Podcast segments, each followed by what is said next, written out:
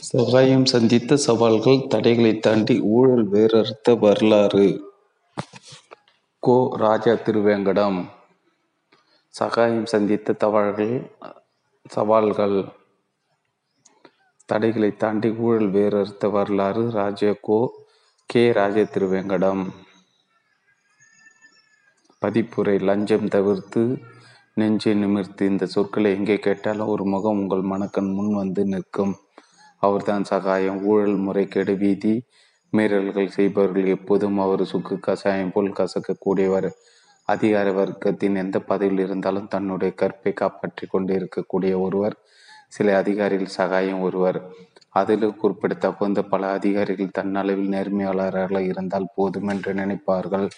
ஆனால் சகாயம் அதைவிட முக்கியமாக தன்னை சுற்றி உள்ளவர்களின் நேர்மையாளர்களாக மாற்றும் பிரச்சாரத்தை தொடர்ந்து செய்து வருபவர். அப்படிப்பட்ட சகாயம் தனது பணிகாலத்தில் சந்தித்த சவால்களின் தொகுப்பு முதன் முதலாக புத்தகமாக வருகிறது. பொது ஊழியர் ஒருவர் தன்னால் செய்ய வேண்டிய அதிகாரப்பூர்வமான வேலைக்கு சட்டப்படி பெற வேண்டிய ஊதியத்தை தவிர கைக்கூலி பெறுவதே லஞ்சம் என்று வரையறை செய்கிறது. அரசியலமைப்பு சட்டம் லங்க வாங்கி லஞ்சம் வாங்கிய அரசு ஊழியர் கைது செய்யப்பட்ட என்ற செய்தி இல்லாமல் தினசரி செய்தித்தாள் வருவது இல்லை. லஞ்சம் வாங்காத நேர்மையான அதிகாரியை ஒரு அலுவலகத்துக்குள் ஒரு இருந்தாலே அது ஆச்சரியமாக பேசப்படுகிறது. அப்படிப்பட்ட ஆச்சரியம் தரும் மனிதர்கள் முதன்மையான சகாயம். என் அரசு பணியில் எங்கேயாவது ஒரு இடத்தில் ஒரு சிறு ஊழல் செய்து இருந்தாலும் ஒரு ரூபாய் லஞ்சம் வாங்கியிருந்தாலும் பொதுமக்கள் முன்னில் என்னை தூக்கில் போடலாம் என்று முதலமைச்சர் கடிதம் எழுதும் தைரியம் எந்த அதிகாரிக்கு இருக்கிறது? அப்படி ஒரு நேர்மையாளராக மகுடம் சுட்டுகிறது இந்த நூல். சகாயம் கடந்து வந்த முள்பாதைகளையும் அவர் பணியில் சந்தித்த அனுபவங்களையும் பத்திரிகையாளர் கே. ராஜ திருவேங்கடம் அழகான நடையில் தந்திருக்கிறார். சாக்கடை சமூகத்தில் அதை சுத்தப்படுத்துவோர் அனுபவிக்கும் கஷ்டத்துடன் சகாயம் போன்றவர்களின் பயணமும் இருக்கிறது. ஊழல் இல்லாத சமுதாயம் படைக்கவும் ஊழலை எதிர்த்து போராடவும் ஊக்கம் சக்தியாக இந்த புத்தகம் அமையும். எல்லோரும் சகாயமாக மாற வேண்டும். இந்தியாவின் நிர்வாக அமைப்பு ஒரு காலத்தில் செயல்திறத்திலும் நேர்மையிலும் ஊழலாக புகழ்பெற்றதாக இருந்தது. ஆகையினால் தான் ஆங்கிலேயர்கள் இந்தியாவை ஆண்ட காலத்தில் மகாத்மா காந்தி ஜவஹர்லால் நேரு சர்தாய் பட்டேல் ராஜாஜி காமராஜர் சத்தியமூர்த்தி போன்ற மாபெரும் வீரர்கள் ஐசிஐசிஐ சார்ந்த உயர்மட்ட அதிகாரிகள் சுதந்திர போராட்டத்துக்கு எதிரான பல அடக்குமுறை நடவடிக்கைகளுக்கு இலகையாக இருந்தும் சர்தாய் பட்டேல் நாட்டின் ஒற்றுமை பாதுகாக்கவும் முன்னேற்றத்துக்கு வழிவகுக்கவும் ஐசிஐஸ் போன்று அகில இந்திய அளவில் ஒரு ஆட்சி பணி இருந்தாக வேண்டும் என்ற முடிவுக்கு வந்தார். அதற்கு வந்த எதிர்ப்புகள் கொஞ்சம் நஞ்சமல்ல. எதிர்த்தவர்கள் எல்லாம் தன்னுடைய வாதங்களின் பயப்படுத்த ஐஎஸ் என்ற பெயரில் அரசியல் சாசனத்தின் ஒரு அம்சமாக அதை சேர்த்து விட்டார். எதிர்த்தவர்களை சமாதானப்படுத்த அவர் வைத்த வாதங்களிலே அவருடைய எதிர்ப்பு வாதங்களையும் அவர் தள்ள தெளிவாக குறிப்பிட்டார். கொள்கைகள் வகுப்பதிலும் திட்டங்களை திட்டுவதிலும் அவற்றை செயல் ஆற்றி மக்கள் வாழ்க்கை நிலையை உயர்த்துவதிலும் விருப்பு வெறுப்பின்றி நெஞ்சில் உரத்துடன் நேர்மை தரத்துடன் அமைச்சர்களுக்கு அறிவுரை பகன்று அகில இந்திய உணர்வோடு இயங்கி மக்களால் தேர்ந்தெடுக்கப்பட்ட மைய மாநில அரசுகளுக்கு பக்கபலமாக நின்று ஜனநாயகத்தை வெளிப்படுத்த ஒரு சாதனமாக ஐஎஸ் திகழும் என்பதுதான் அந்த வாதங்களின் சுருக்கம். அந்த எதிர்ப்புகளின் படி ஐஏஎஸ் நடந்து கொண்டிருந்தால் இந்த நூலுக்கு அவசியம் இருந்திருக்காது. ஏனென்றால் இந்தியா ஆட்சி பணியில் இருப்பவர்கள் எல்லோரும் சகாயங்களாக இருப்பார்கள். சகாயத்தை போல ஒரு மாநிலம் முழுவதும் பொறுப்புணர்ச்சிக்கும் ஞானத்துக்கு மக்களிடம் பரிவுடனும் பாசத்துடன் தொண்டு மனப்பான்மையுடன் பழகுவதற்கு முன் உதாரணமாக எல்லா அதிகாரிகளும் மக்கள் மனதில் இடம் பெற்றிருப்பார்கள். தமிழ்நாடு ஊழலில் டிரான்ஸ்பரன்சி இன்டர்நேஷனல் என்ற நடுநிலையான ஒரு உலக நிறுவனத்தின் கணி கவனிப்பில் இரண்டாவது வரிசைப்படுத்தப்பட்டிருக்கும் ஆவல நிலை வந்திருக்காது. என் பணிக்காலத்தில் நான் இந்தியாவின் எல்லா மாநிலங்களுக்கு போயிருக்கிறேன். அங்குள்ள நிர்வாகங்களின் தரத்தை ஒப்பிட்டு எடை போடும் வாய்ப்பு எனக்கு கிடைத்திருக்கிறது. மெத்தனத்தில் மக்களிடம் வன்மீட்டி நடந்து கொள்வதிலும் பரிவின்மையிலும் தமிழ்நாடு நிர்வாகம் ஈரமட்ட இயந்திரமாக செயல்படுகிறது என்பது என் கணிப்பு பத்திரிகையாளர் கே. ராஜா திருவேங்கடம் மிகவும் அழகான நடையில் தொகுத்து அளித்துள்ள சகாயத்தின் பணி அனுபவங்கள் மற்றும் அணுகுமுறைகளை படிப்பதன் மூலமாக அது எல்லோரும் சகாயங்களும் மாறினார் சந்தோஷ் தான் பி. எஸ். ராகவன். இந்திய ஆட்சி பணி ஓய்வு கொள்கை ஆலோசகர் முன்னாள் ஐக்கிய நாடுகள் உணவு மற்றும் வேளாண் நிறுவனம் முன்னாள் தலைமைச் செயலாளர் திரிபுரா சகாயம் ஒரு சகாப்தம் ஆட்சி பணி என்பது சாதாரண விஷயம் அல்ல அரசாங்க திட்டங்களை மக்களுக்கு கொண்டு சேர்ப்பதும் மக்கள் பிரச்சனை அரசின் கவனத்துக்கு எடுத்து செல்வதும் அதிகாரி தான் மக்களுக்கு அரசுக்கும் இடையில் பாலமாக இருக்கும். அதிகாரிகள் சரியாக இருந்தால் எல்லாமே சரியாக இருக்கும்.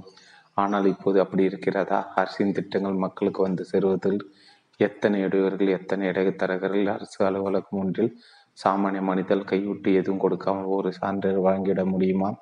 லஞ்சமும் ஊழலும் நம் நாட்டில் அடிமட்டத்திலிருந்து மேல்மட்டம் வரை எப்படியெல்லாம் பொறையோடி இருக்கிறது என்பதை நிச்சயம் ஏதாவது ஒரு சந்தர்ப்பத்தில் நீங்களும் உணர்ந்திருப்பீர்கள்.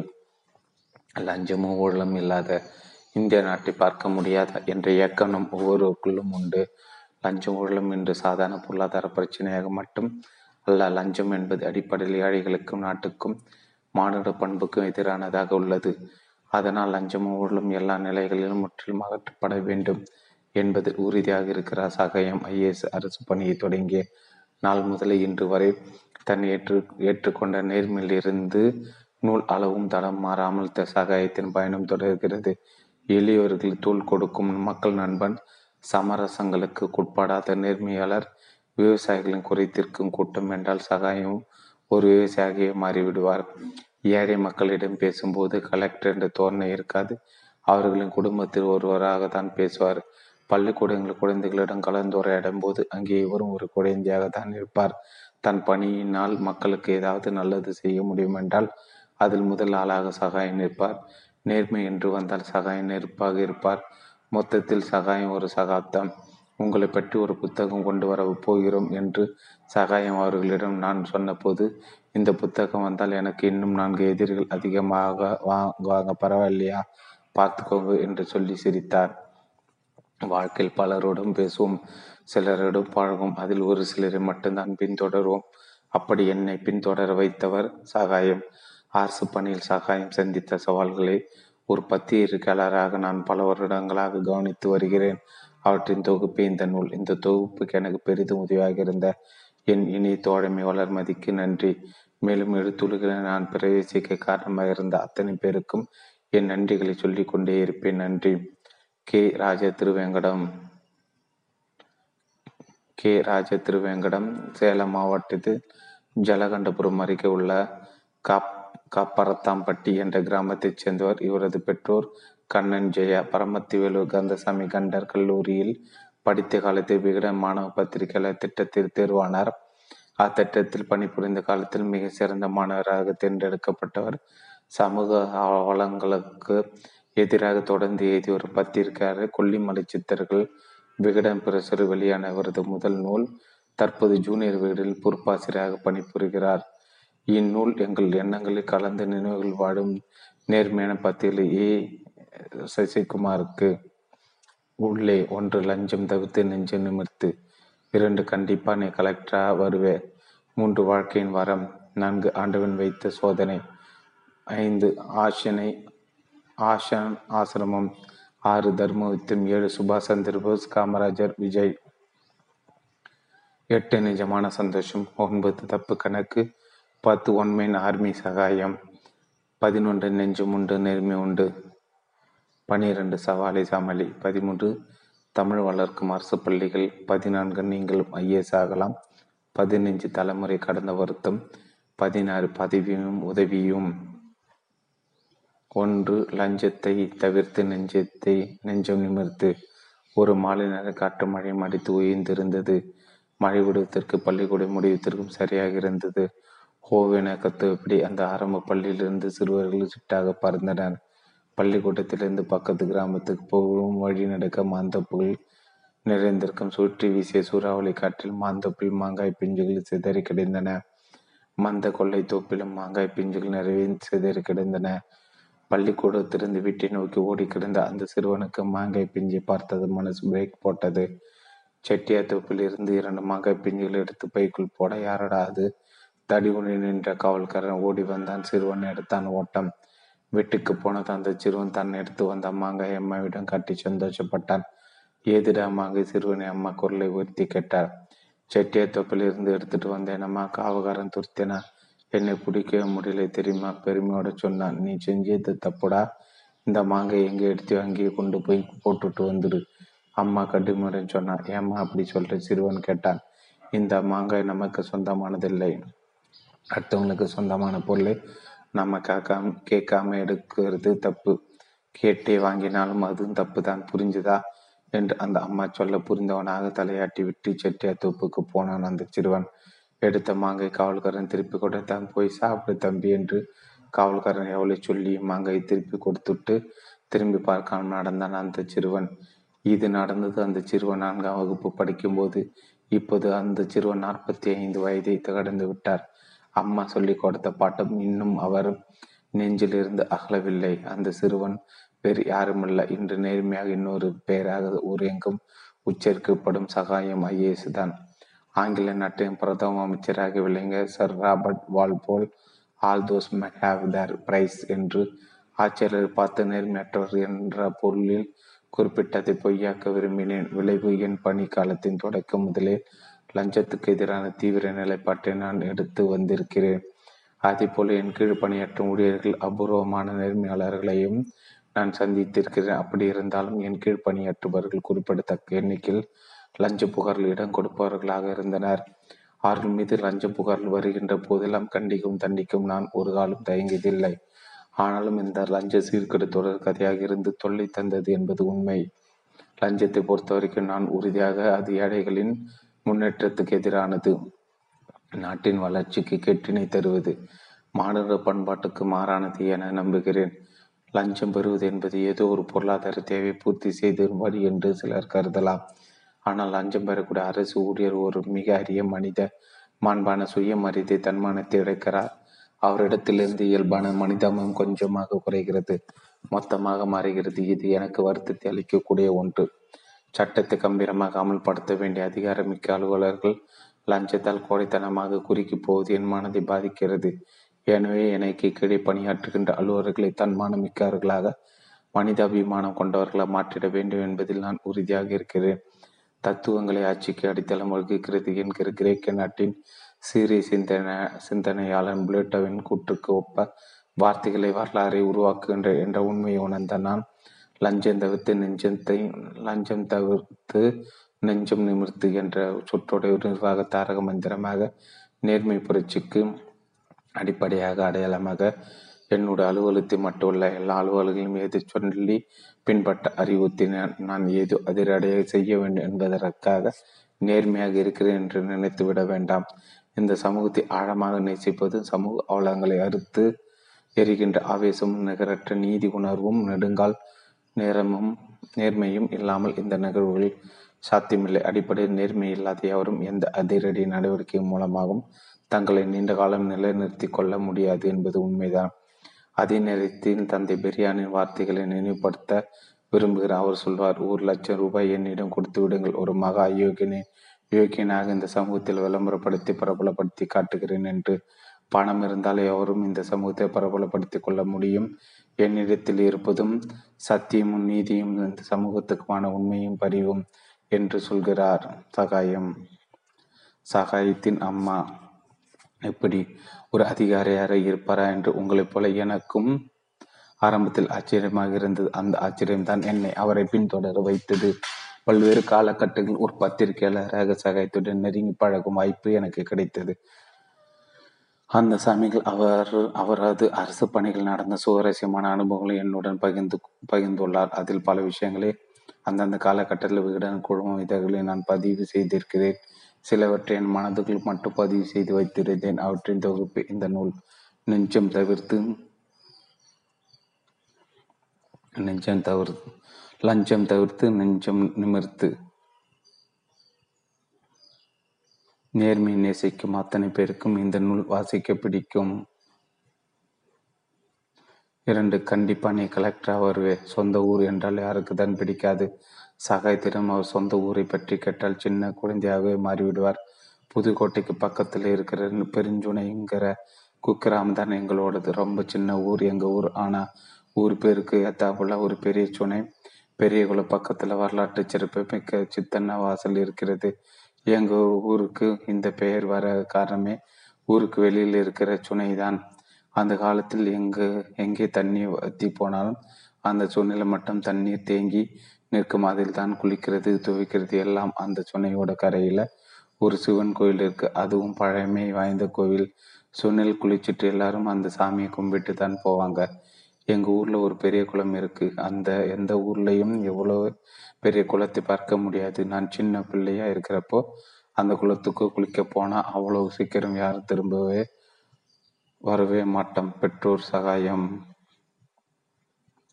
தண்ணிக்குள்ளே நாங்கள் நண்பர்கள் சேர்ந்து விளையாடும். இருபது மீட்டர் தூரத்துக்கு தண்ணிக்குள்ளே மூழ்கி நீச்சல் அடிச்சிட்டு போவோம். தண்ணியில இருந்து வெளியில் தலையை தெரிஞ்சா பசங்க பந்தால் அடிப்பாங்க. மணி கணக்கில் இந்த விளையாட்டு போகும். குளிக்க போன பையனை காணும் என்று வீட்டில் இருந்து யாராவது வந்து தான் அழைச்சிக்கிட்டு போகணும். எங்கள் ஊரில் இருக்கும் மாதா கோவிலுக்கு எல்லா வீட்டில் இருந்தும் வந்து மெழுகுவர்த்தி தீர்த்தி சாமிட்டு விடுவாங்க அதே மாதிரி எங்கள் ஊர் ஐயனார் கோயிலில் குதிரை திருவிழா ரொம்ப பிரபலம். பக்கத்தில் இருக்கிற திருவேங்கை வாசலில் மண் குதிரை செய்வாங்க. அந்த ஊருக்கு தரை தப்பட்டையோட போய் வீட்டுக்கு ரெண்டு குதிரையை தூக்கி வந்து ஐயனார் கோயிலுக்கு காணிக்கை செலுத்துவாங்க. அதே மாதிரி எங்கள் ஊர் பிடாரியம்மன் கோயில் திருவிழா நாலு நாள் நடக்கிற அந்த திருவிழாவில் நடக்கும் நாடகம் ரொம்ப பிரபாதமாக இருக்கும். வள்ளி திருமணம் ஹரிச்சந்திர மயான காண்டம் சத்தியவன் சாவித்திரின்னு நாளுக்கு ஒரு நாடகம் போடுவாங்க. நான் சின்ன பிள்ளையாக இருந்தப்ப எங்கள் அப்பா என்னை மல்லு கட்டி அந்த கோயிலுக்கு அழைச்சிட்டு போவாங்க. விடிய விடிய வீழ்ச்சி இருக்க வச்சு நாடகம் முடிஞ்சதும் கூட்டி வருவாங்க. ஒவ்வொரு நாளும் கூட்டம் மழை போதும் திருவிழா நாட்கள் அங்கு சுக்கு காப்பி விற்பாங்க. தூக்கம் வரும் போதெல்லாம் அதில் ஒன்று வாங்கி குடிச்சா தூக்கம் எல்லாம் கலைஞ்சிடும். இன்னைக்கும் கிராமம் நினைப்புல வந்தா நாடகம் சுக்கு காப்பியும் நினைப்புக்கு வந்துவிடும். ஊரே நினைச்சாலே எப்போதும் சந்தோஷம்தான். கிராமத்தில் எங்கள் நிலத்தை ஒட்டி கொஞ்சம் புறம்போக்கு நிலம் இருந்தது. எங்கள் நிலத்தோடு அதையும் சேர்த்து விடுதாலும் யாரும் கேட்க போவது இல்லை. ஆனால் எங்கள் அப்பா வர வரப்பை மீறி ஒரு ஜான் கூட சேர்ந்து உழிந்திருக்க மாட்டாங்க. புது சொத்தின் மீதும் பொதுவான பொருளின் மீது எப்போதும் ஆசைப்படக்கூடாதுங்கிறது என் மனசுல ரொம்ப ஆழமா பதிய வச்ச விஷயங்கள் இவை. எங்களுக்கு சொந்தமாக நிலபுலன்கள் இருந்தாலும் தோட்டத்துல வேலை செய்ய அம்மாவை விடவே மாட்டாங்க. டே சகா நீ படிச்சு பெரிய கலெக்டர் ஆகணுமடா. உதவி கெட்டு வரவங்களுக்கெல்லாம் நீ உதவணுமடா. படிக்கிற வேலையை மட்டும் பாருன்னு அடிக்கடி சொல்வார் கலெக்டர் படிப்புனா என்ன? அது எங்கே படிக்கணும்? எந்த விவரமும் அப்போ எனக்கு தெரியாது. நாம கலெக்டர் ஆகணும்னு அப்பா சொல்றாரு. கலெக்டர் ஆக தீரணும்னு அந்த சின்ன வயசுல மனசுக்குள்ள ஒரு எண்ணம் வந்துருச்சு. எல்லைப்பட்டி கிராமத்தில் நாராயணசாமின்னு பெரிய வாத்தியார் ஒருத்தர் இருந்தார். என்னை எப்போ பார்த்து பேசினா நீ கலெக்டர் ஆகிடப்பா சொல்லிக்கிட்டே இருப்பார். ஏன்னா நான் அந்த அளவுக்கு நல்லா படிப்பேன். படித்து முடிச்சதும் என்னோட ஆசிரியர் சொன்ன மாதிரி நானும் கலெக்டர் ஆகிட்டேன் நேராக எங்கள் நாராயணசாமி சாரை பார்த்து ஐயா நீங்கள் சொன்ன மாதிரி நான் கலெக்டர் ஆகிட்டேன்னு சொல்லி காலில் விழுந்து ஆசீர்வாதம் வாங்கிட்டு வந்தேன். சிநேகிதமாக சிரிக்கின்றார் சகே சகா சகாயம். உபகாரம் பிள்ளை சவ சவரி அம்மாள் தம்பதிற்கு ஐந்து ஆண் பிள்ளைகள் அதில் கடைசி மகன்தான் சகாயம். எனக்கு மூத்தவங்க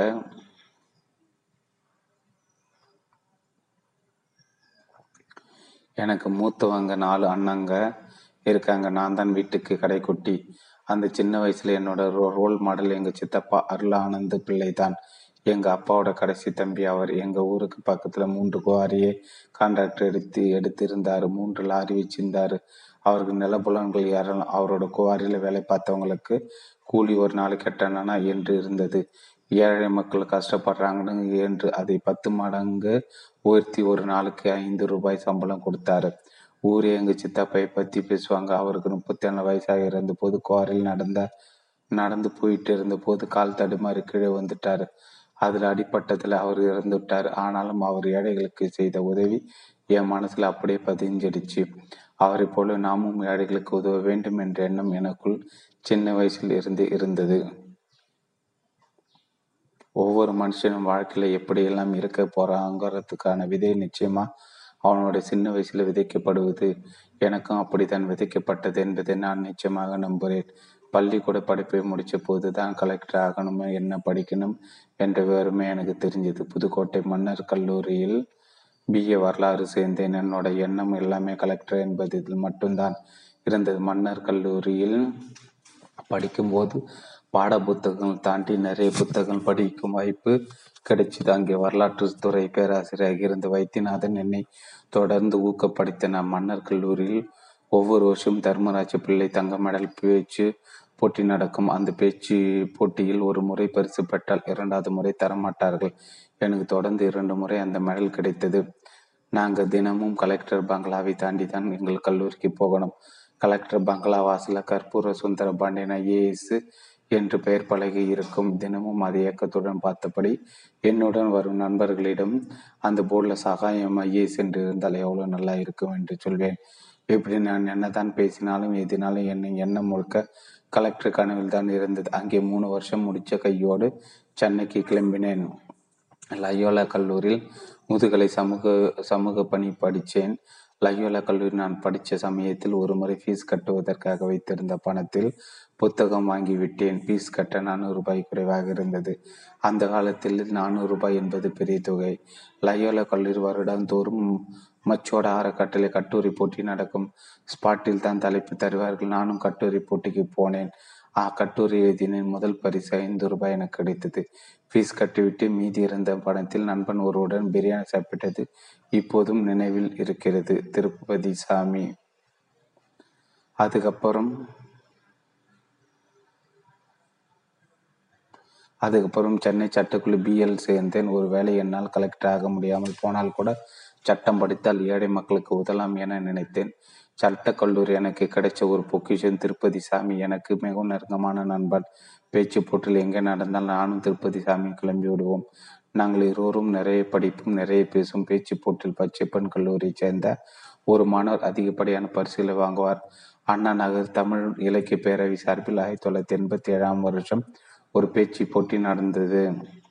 அந்த போட்டியில் நாங்கள் மதர் பரிசு அடித்து தீர்வது என்று திட்டமிட்டு நானும் திருப்பதி சாமியும் பேச்சு போட்டிக்கு கிளம்பினோம். ஈழம் நேற்று இன்று நாளை என்ற தலைப்பில் நான் பேசினேன். முதல் பரிசையும் வாங்கினேன். படிக்கும்போது விகடன் மாணவ பத்திரிகையாளர் திட்டத்தில் திருப்பதி சாமி தேர்வாளான் படிப்பு முடிந்ததும் அவன் சினிமா பக்கம் போனான். நான் சிவில் சர்வீஸ் தேர்வுக்காக தொடர்ந்து படிக்க ஆரம்பித்தேன். பல வருட போராட்டத்துக்கு பிறகு திருப்பதி சாமி ஒரு படத்தை இயக்கினான். அந்த படம் முடிவதற்குள் விபத்து ஒன்றில் அகால மரணம் அடைந்து விட்டான். திருப்பு சாமியின் மரணம் என்னை மிகவும் பாதித்தது. ஒரு நல்ல நண்பனை இழந்து விட்டேன். சகையம் உன்னால் முடியுமடா?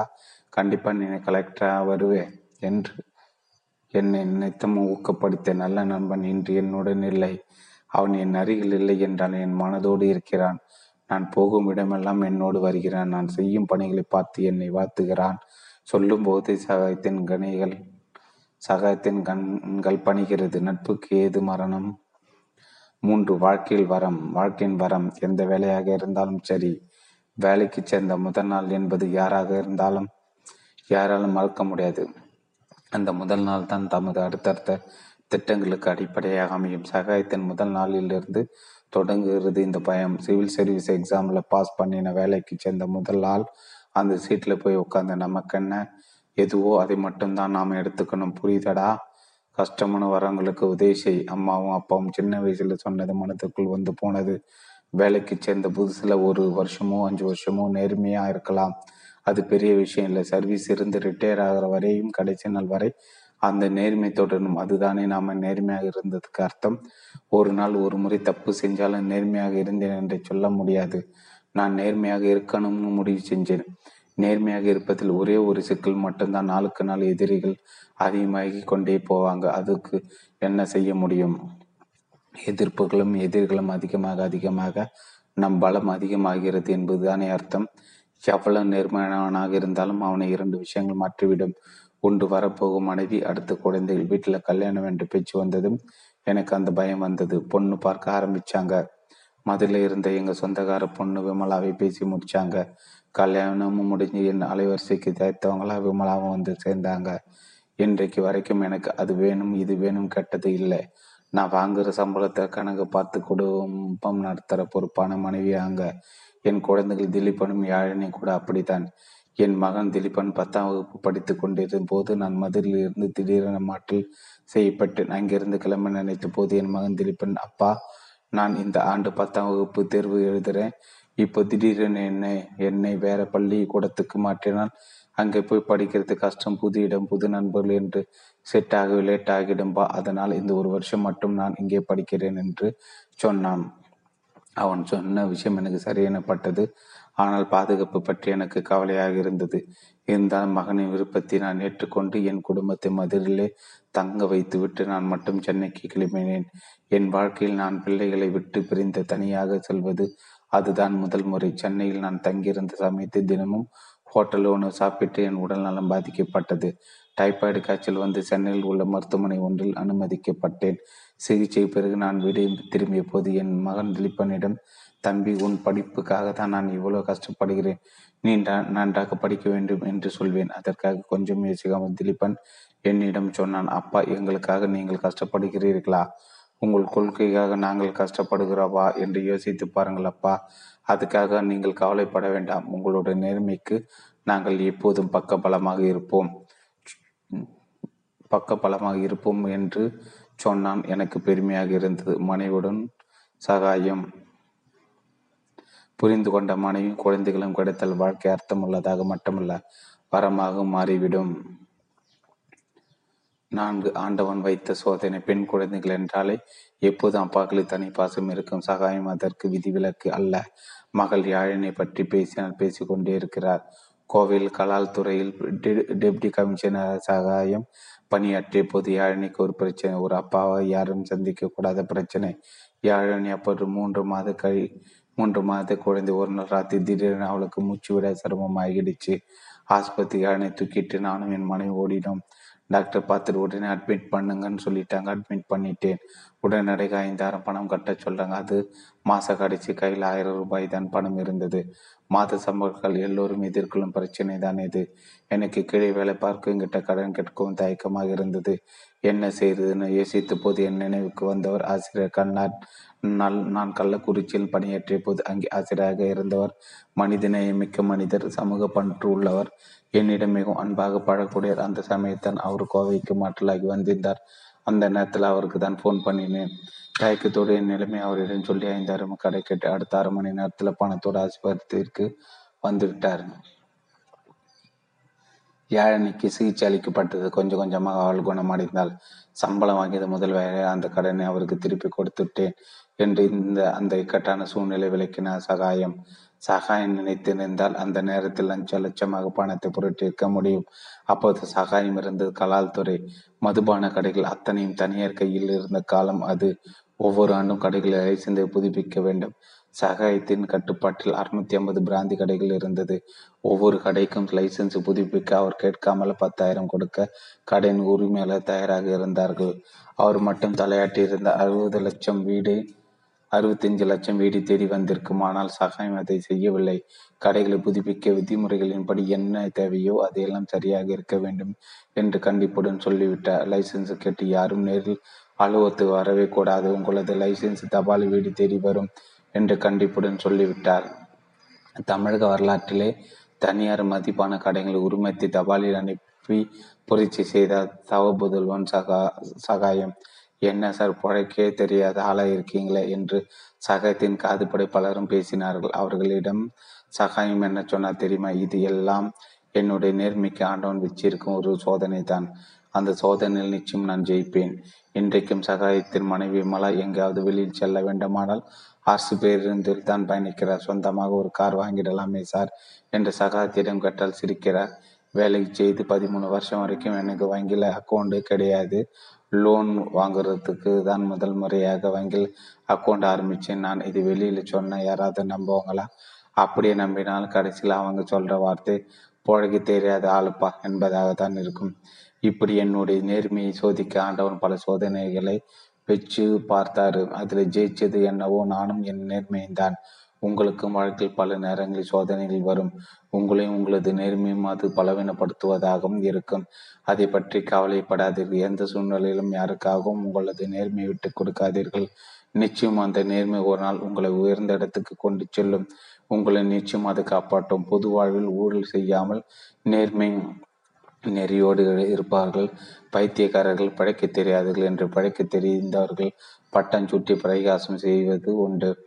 நேர்மை லட்சியமாக கொண்டிருப்பவர்கள் அந்த பரிகாசங்களை பற்றி கவலைப்படாமல் அலட்சிப்படுத்துவதை ஆரோக்கியம். இந்த நேர்மையால் இழந்ததும் பெற்றது. என்ன தெரியுமா?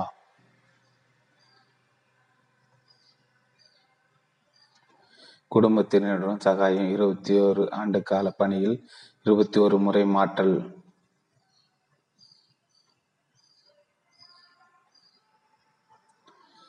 இருபத்தி ஒரு ஆண்டு கால பணியில் இருபத்தி ஒரு முறை மாற்றல். குழந்தைகளின் கல்வி பாதிப்பு சக ஊழியர்கள் வெறுப்பு பழைக்க தெரிந்தவர்கள் பரிகாசம் சின்ன சின்ன அவமானம் தனிமைப்படுத்தப்படுதல் அவை இவை எல்லாவற்றையும் மீறி மக்களிடம் பெற்றக்கூடிய நம்பிக்கை அது கொடுக்கும் ஆத்மா திருத்தி நண்பர்களின் எண்ணிக்கை நாளுக்கு நாள் குறையலாம். எண்ணங்களின் உயர்வானவர்கள் நிறைய பேர் என்னுடன் இருக்கிறார்கள்.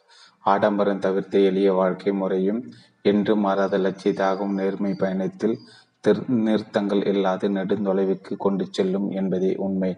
ஒரு ஏழை நாட்டில் அரசு ஊழியரின் தேவைக்கு இன்று அரசு போதுமான அளவு சம்பளம் அளிக்கிறது. ஆனால் ஆசைக்கும் பேராசைக்கும் யாராலும் சம்பளம் அளிக்க முடியாது.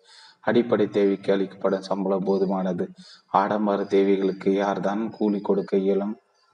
பெருகி போன நுகர்வோர் கலாச்சாரத்தின் பிம்பங்களாக ஆடம்பர வாழ்வின் அம்சங்களாக அரசு ஊழியர்கள் அலுவலர்கள் உட்பட பெரும்பான்மை சமூகமே இருக்கின்ற போது தங்கள் நுகர்வு தேவை நிறைவேற்றிக் கொள்ள வாய்ப்பு கிடைக்க கிடைப்பவர்கள் எல்லாம் லஞ்சம் பெற கை நீட்டுகிறார்கள்.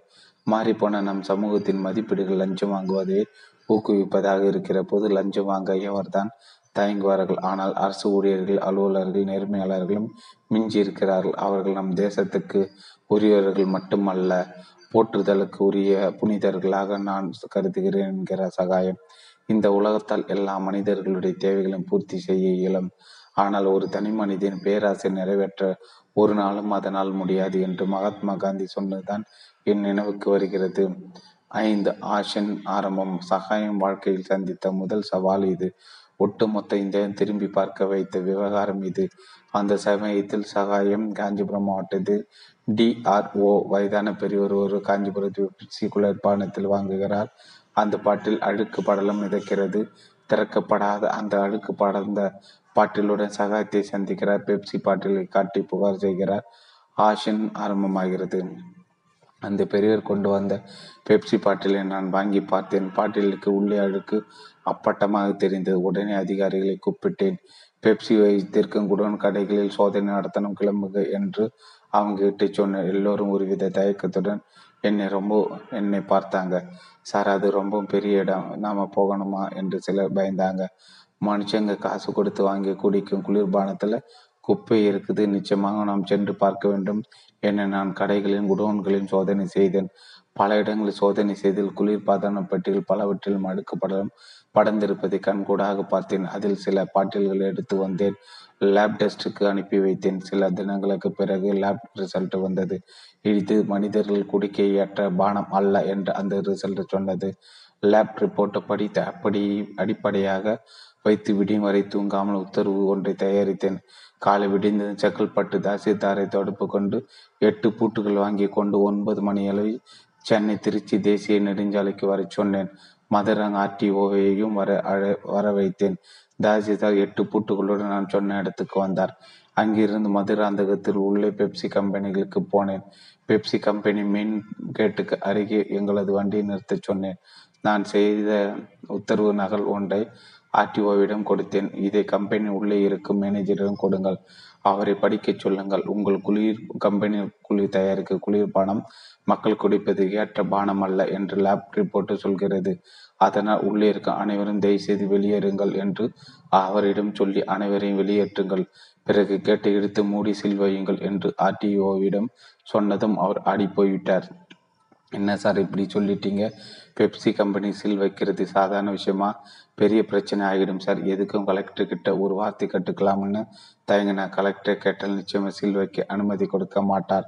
நம்மை சில் வைக்க விட மாட்டார். சட்டப்படி இந்த கம்பெனி சில் வைப்பதற்கு நமக்கு அதிகாரமும் அதிகாரமும் இருக்கு. சில் நீங்க தைரியமா சில் வைங்க. என்ன பிரச்சனை வந்தாலும் நான் பார்த்துக்கிறேன் என்று அவரிடம் சொன்னேன். ஆர்டிஓக்கும் ஆர்டிஓவும் தாசில்தாரும் தாக்கியுடன் பெப்சி கம்பெனிகள் போனார்கள். நேரம் கடந்து கொண்டே இருந்தது. ஒரு மணி நேரத்துக்கு பிறகு இருவரும் வெளியில் வந்தார்கள். சார் அவங்க அமெரிக்கா வரைக்கும் பேசுறாங்க. யாரோ பெரிய பெரிய ஆளுங்க பேரை எல்லாம் சொல்லி அவங்க கிட்ட பேசிக்கிறதா சொல்றாங்க. என்ன சார் பண்ணலாம்னு என்கிட்ட வந்து சொன்னார். இன்னும் பத்து நிமிஷத்துல உள்ளே இருக்கும். அத்தனை பேரும் வெளியே வரலான்னா அவங்கள அரெஸ்ட் பண்ணிட்டு சீல் வைக்க வேண்டியிருக்குன்னு நான் சொன்னதாக சொல்லுங்க என்று அவர்களிடம் சொல்லி மறுபடியும் அந்த கம்பெனிக்குள் அனுப்பினேன். அவர்கள் உள்ளே போய் நான் சொன்னதை சொல்லவும் உள்ளே அத்தனை பேரும் பயந்துட்டு வெளியே வந்துட்டாங்க. கம்பெனி எடுத்து மூடி எட்டு பூட்டுகளையும் போட்டு சீல் வச்சுட்டு அங்கிருந்து கிளம்பினேன். அங்கிருந்து என்னோட ஆபீஸுக்கு போனால் நிச்சயம் பிரச்சனை வரும் என்று எனக்கு தெரியும். அதனால் அங்கிருந்து ஒரு கிராமத்துக்கு போனேன். அந்த கிராமத்தில் ரேஷன் கடை பள்ளிக்கூடங்கள் போன்றவற்றை ஆய்வு செய்தேன். இந்த சமயத்தில் கலெக்டர் தொடங்கி தலைமை செயலாளர் வரை என்னை பல இடங்களில் தேடி உள்ளனர். என் வீட்டுக்கு பல முறை போன் செய்து என் மனைவிடம் கட்டியிருக்கிறார்கள் அவருக்கு எந்த விவரமும் தெரியாது. அந்த சமயத்தில் செல்போன் கிடையாது என்பதால் என்னை அவரால் தொடர்பு கொள்ள முடியவில்லை. இரவு எட்டு மணிக்கு வீட்டுக்கு வந்தேன். வீட்டு வாசலில் என் மனைவி காத்திருந்தாங்க. என்னங்க செஞ்சு யார் யாரோ உங்களை கேட்டு விசாரிக்கிறாங்க.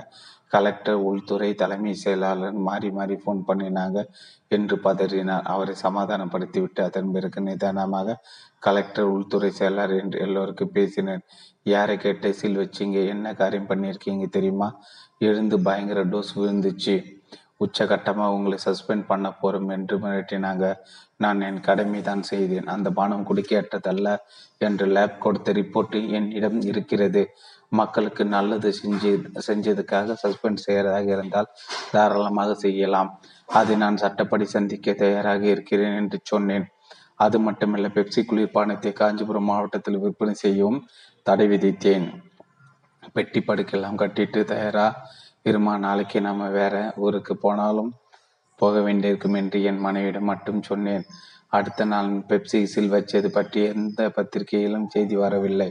வராமல் பார்த்து கொண்டார்கள். இரண்டு நாட்களுக்கு பிறகு ஜூனியர் வீடு நான் பெப்சிக்கு சில் வைத்தது பற்றி விழாவாரியாக எழுதியிருந்தார்கள். அதன் பிறகுதான் இந்த விஷயமே வெளி உலகத்துக்கு தெரிய வந்தது. மக்கள் உடல்நலத்தை கெடுத்த ஒரு பன்னாட்டு கம்பெனி இந்தியா சட்டங்களுக்கு முன்பு பணிந்ததாக வேண்டும். அவர்கள் மீது நடவடிக்கை எடுத்தோம் என்ற ஆத்மா திருப்தியின் சந்தோஷம் இன்று வரை எனக்கு இருக்கிறது. சகாயத்துக்கு மிகவும் பிடித்தமான பொன்மொழி. எது தெரியுமா? அமைதியான கடல் ஆற்றுள்ள மாலுமியை உருவாக்காது. அமைதியான கடல் ஆற்றல் உள்ள மாலுமியை உருவாக்காது. ஆறு தர்ம யுத்தம் சகாயம் காஞ்சிபுரத்தில் பணியாற்றும் போது அவர் மீது காவல்துறைக்கு வழக்கு பதிவு செய்த சம்பவம் நடந்தது.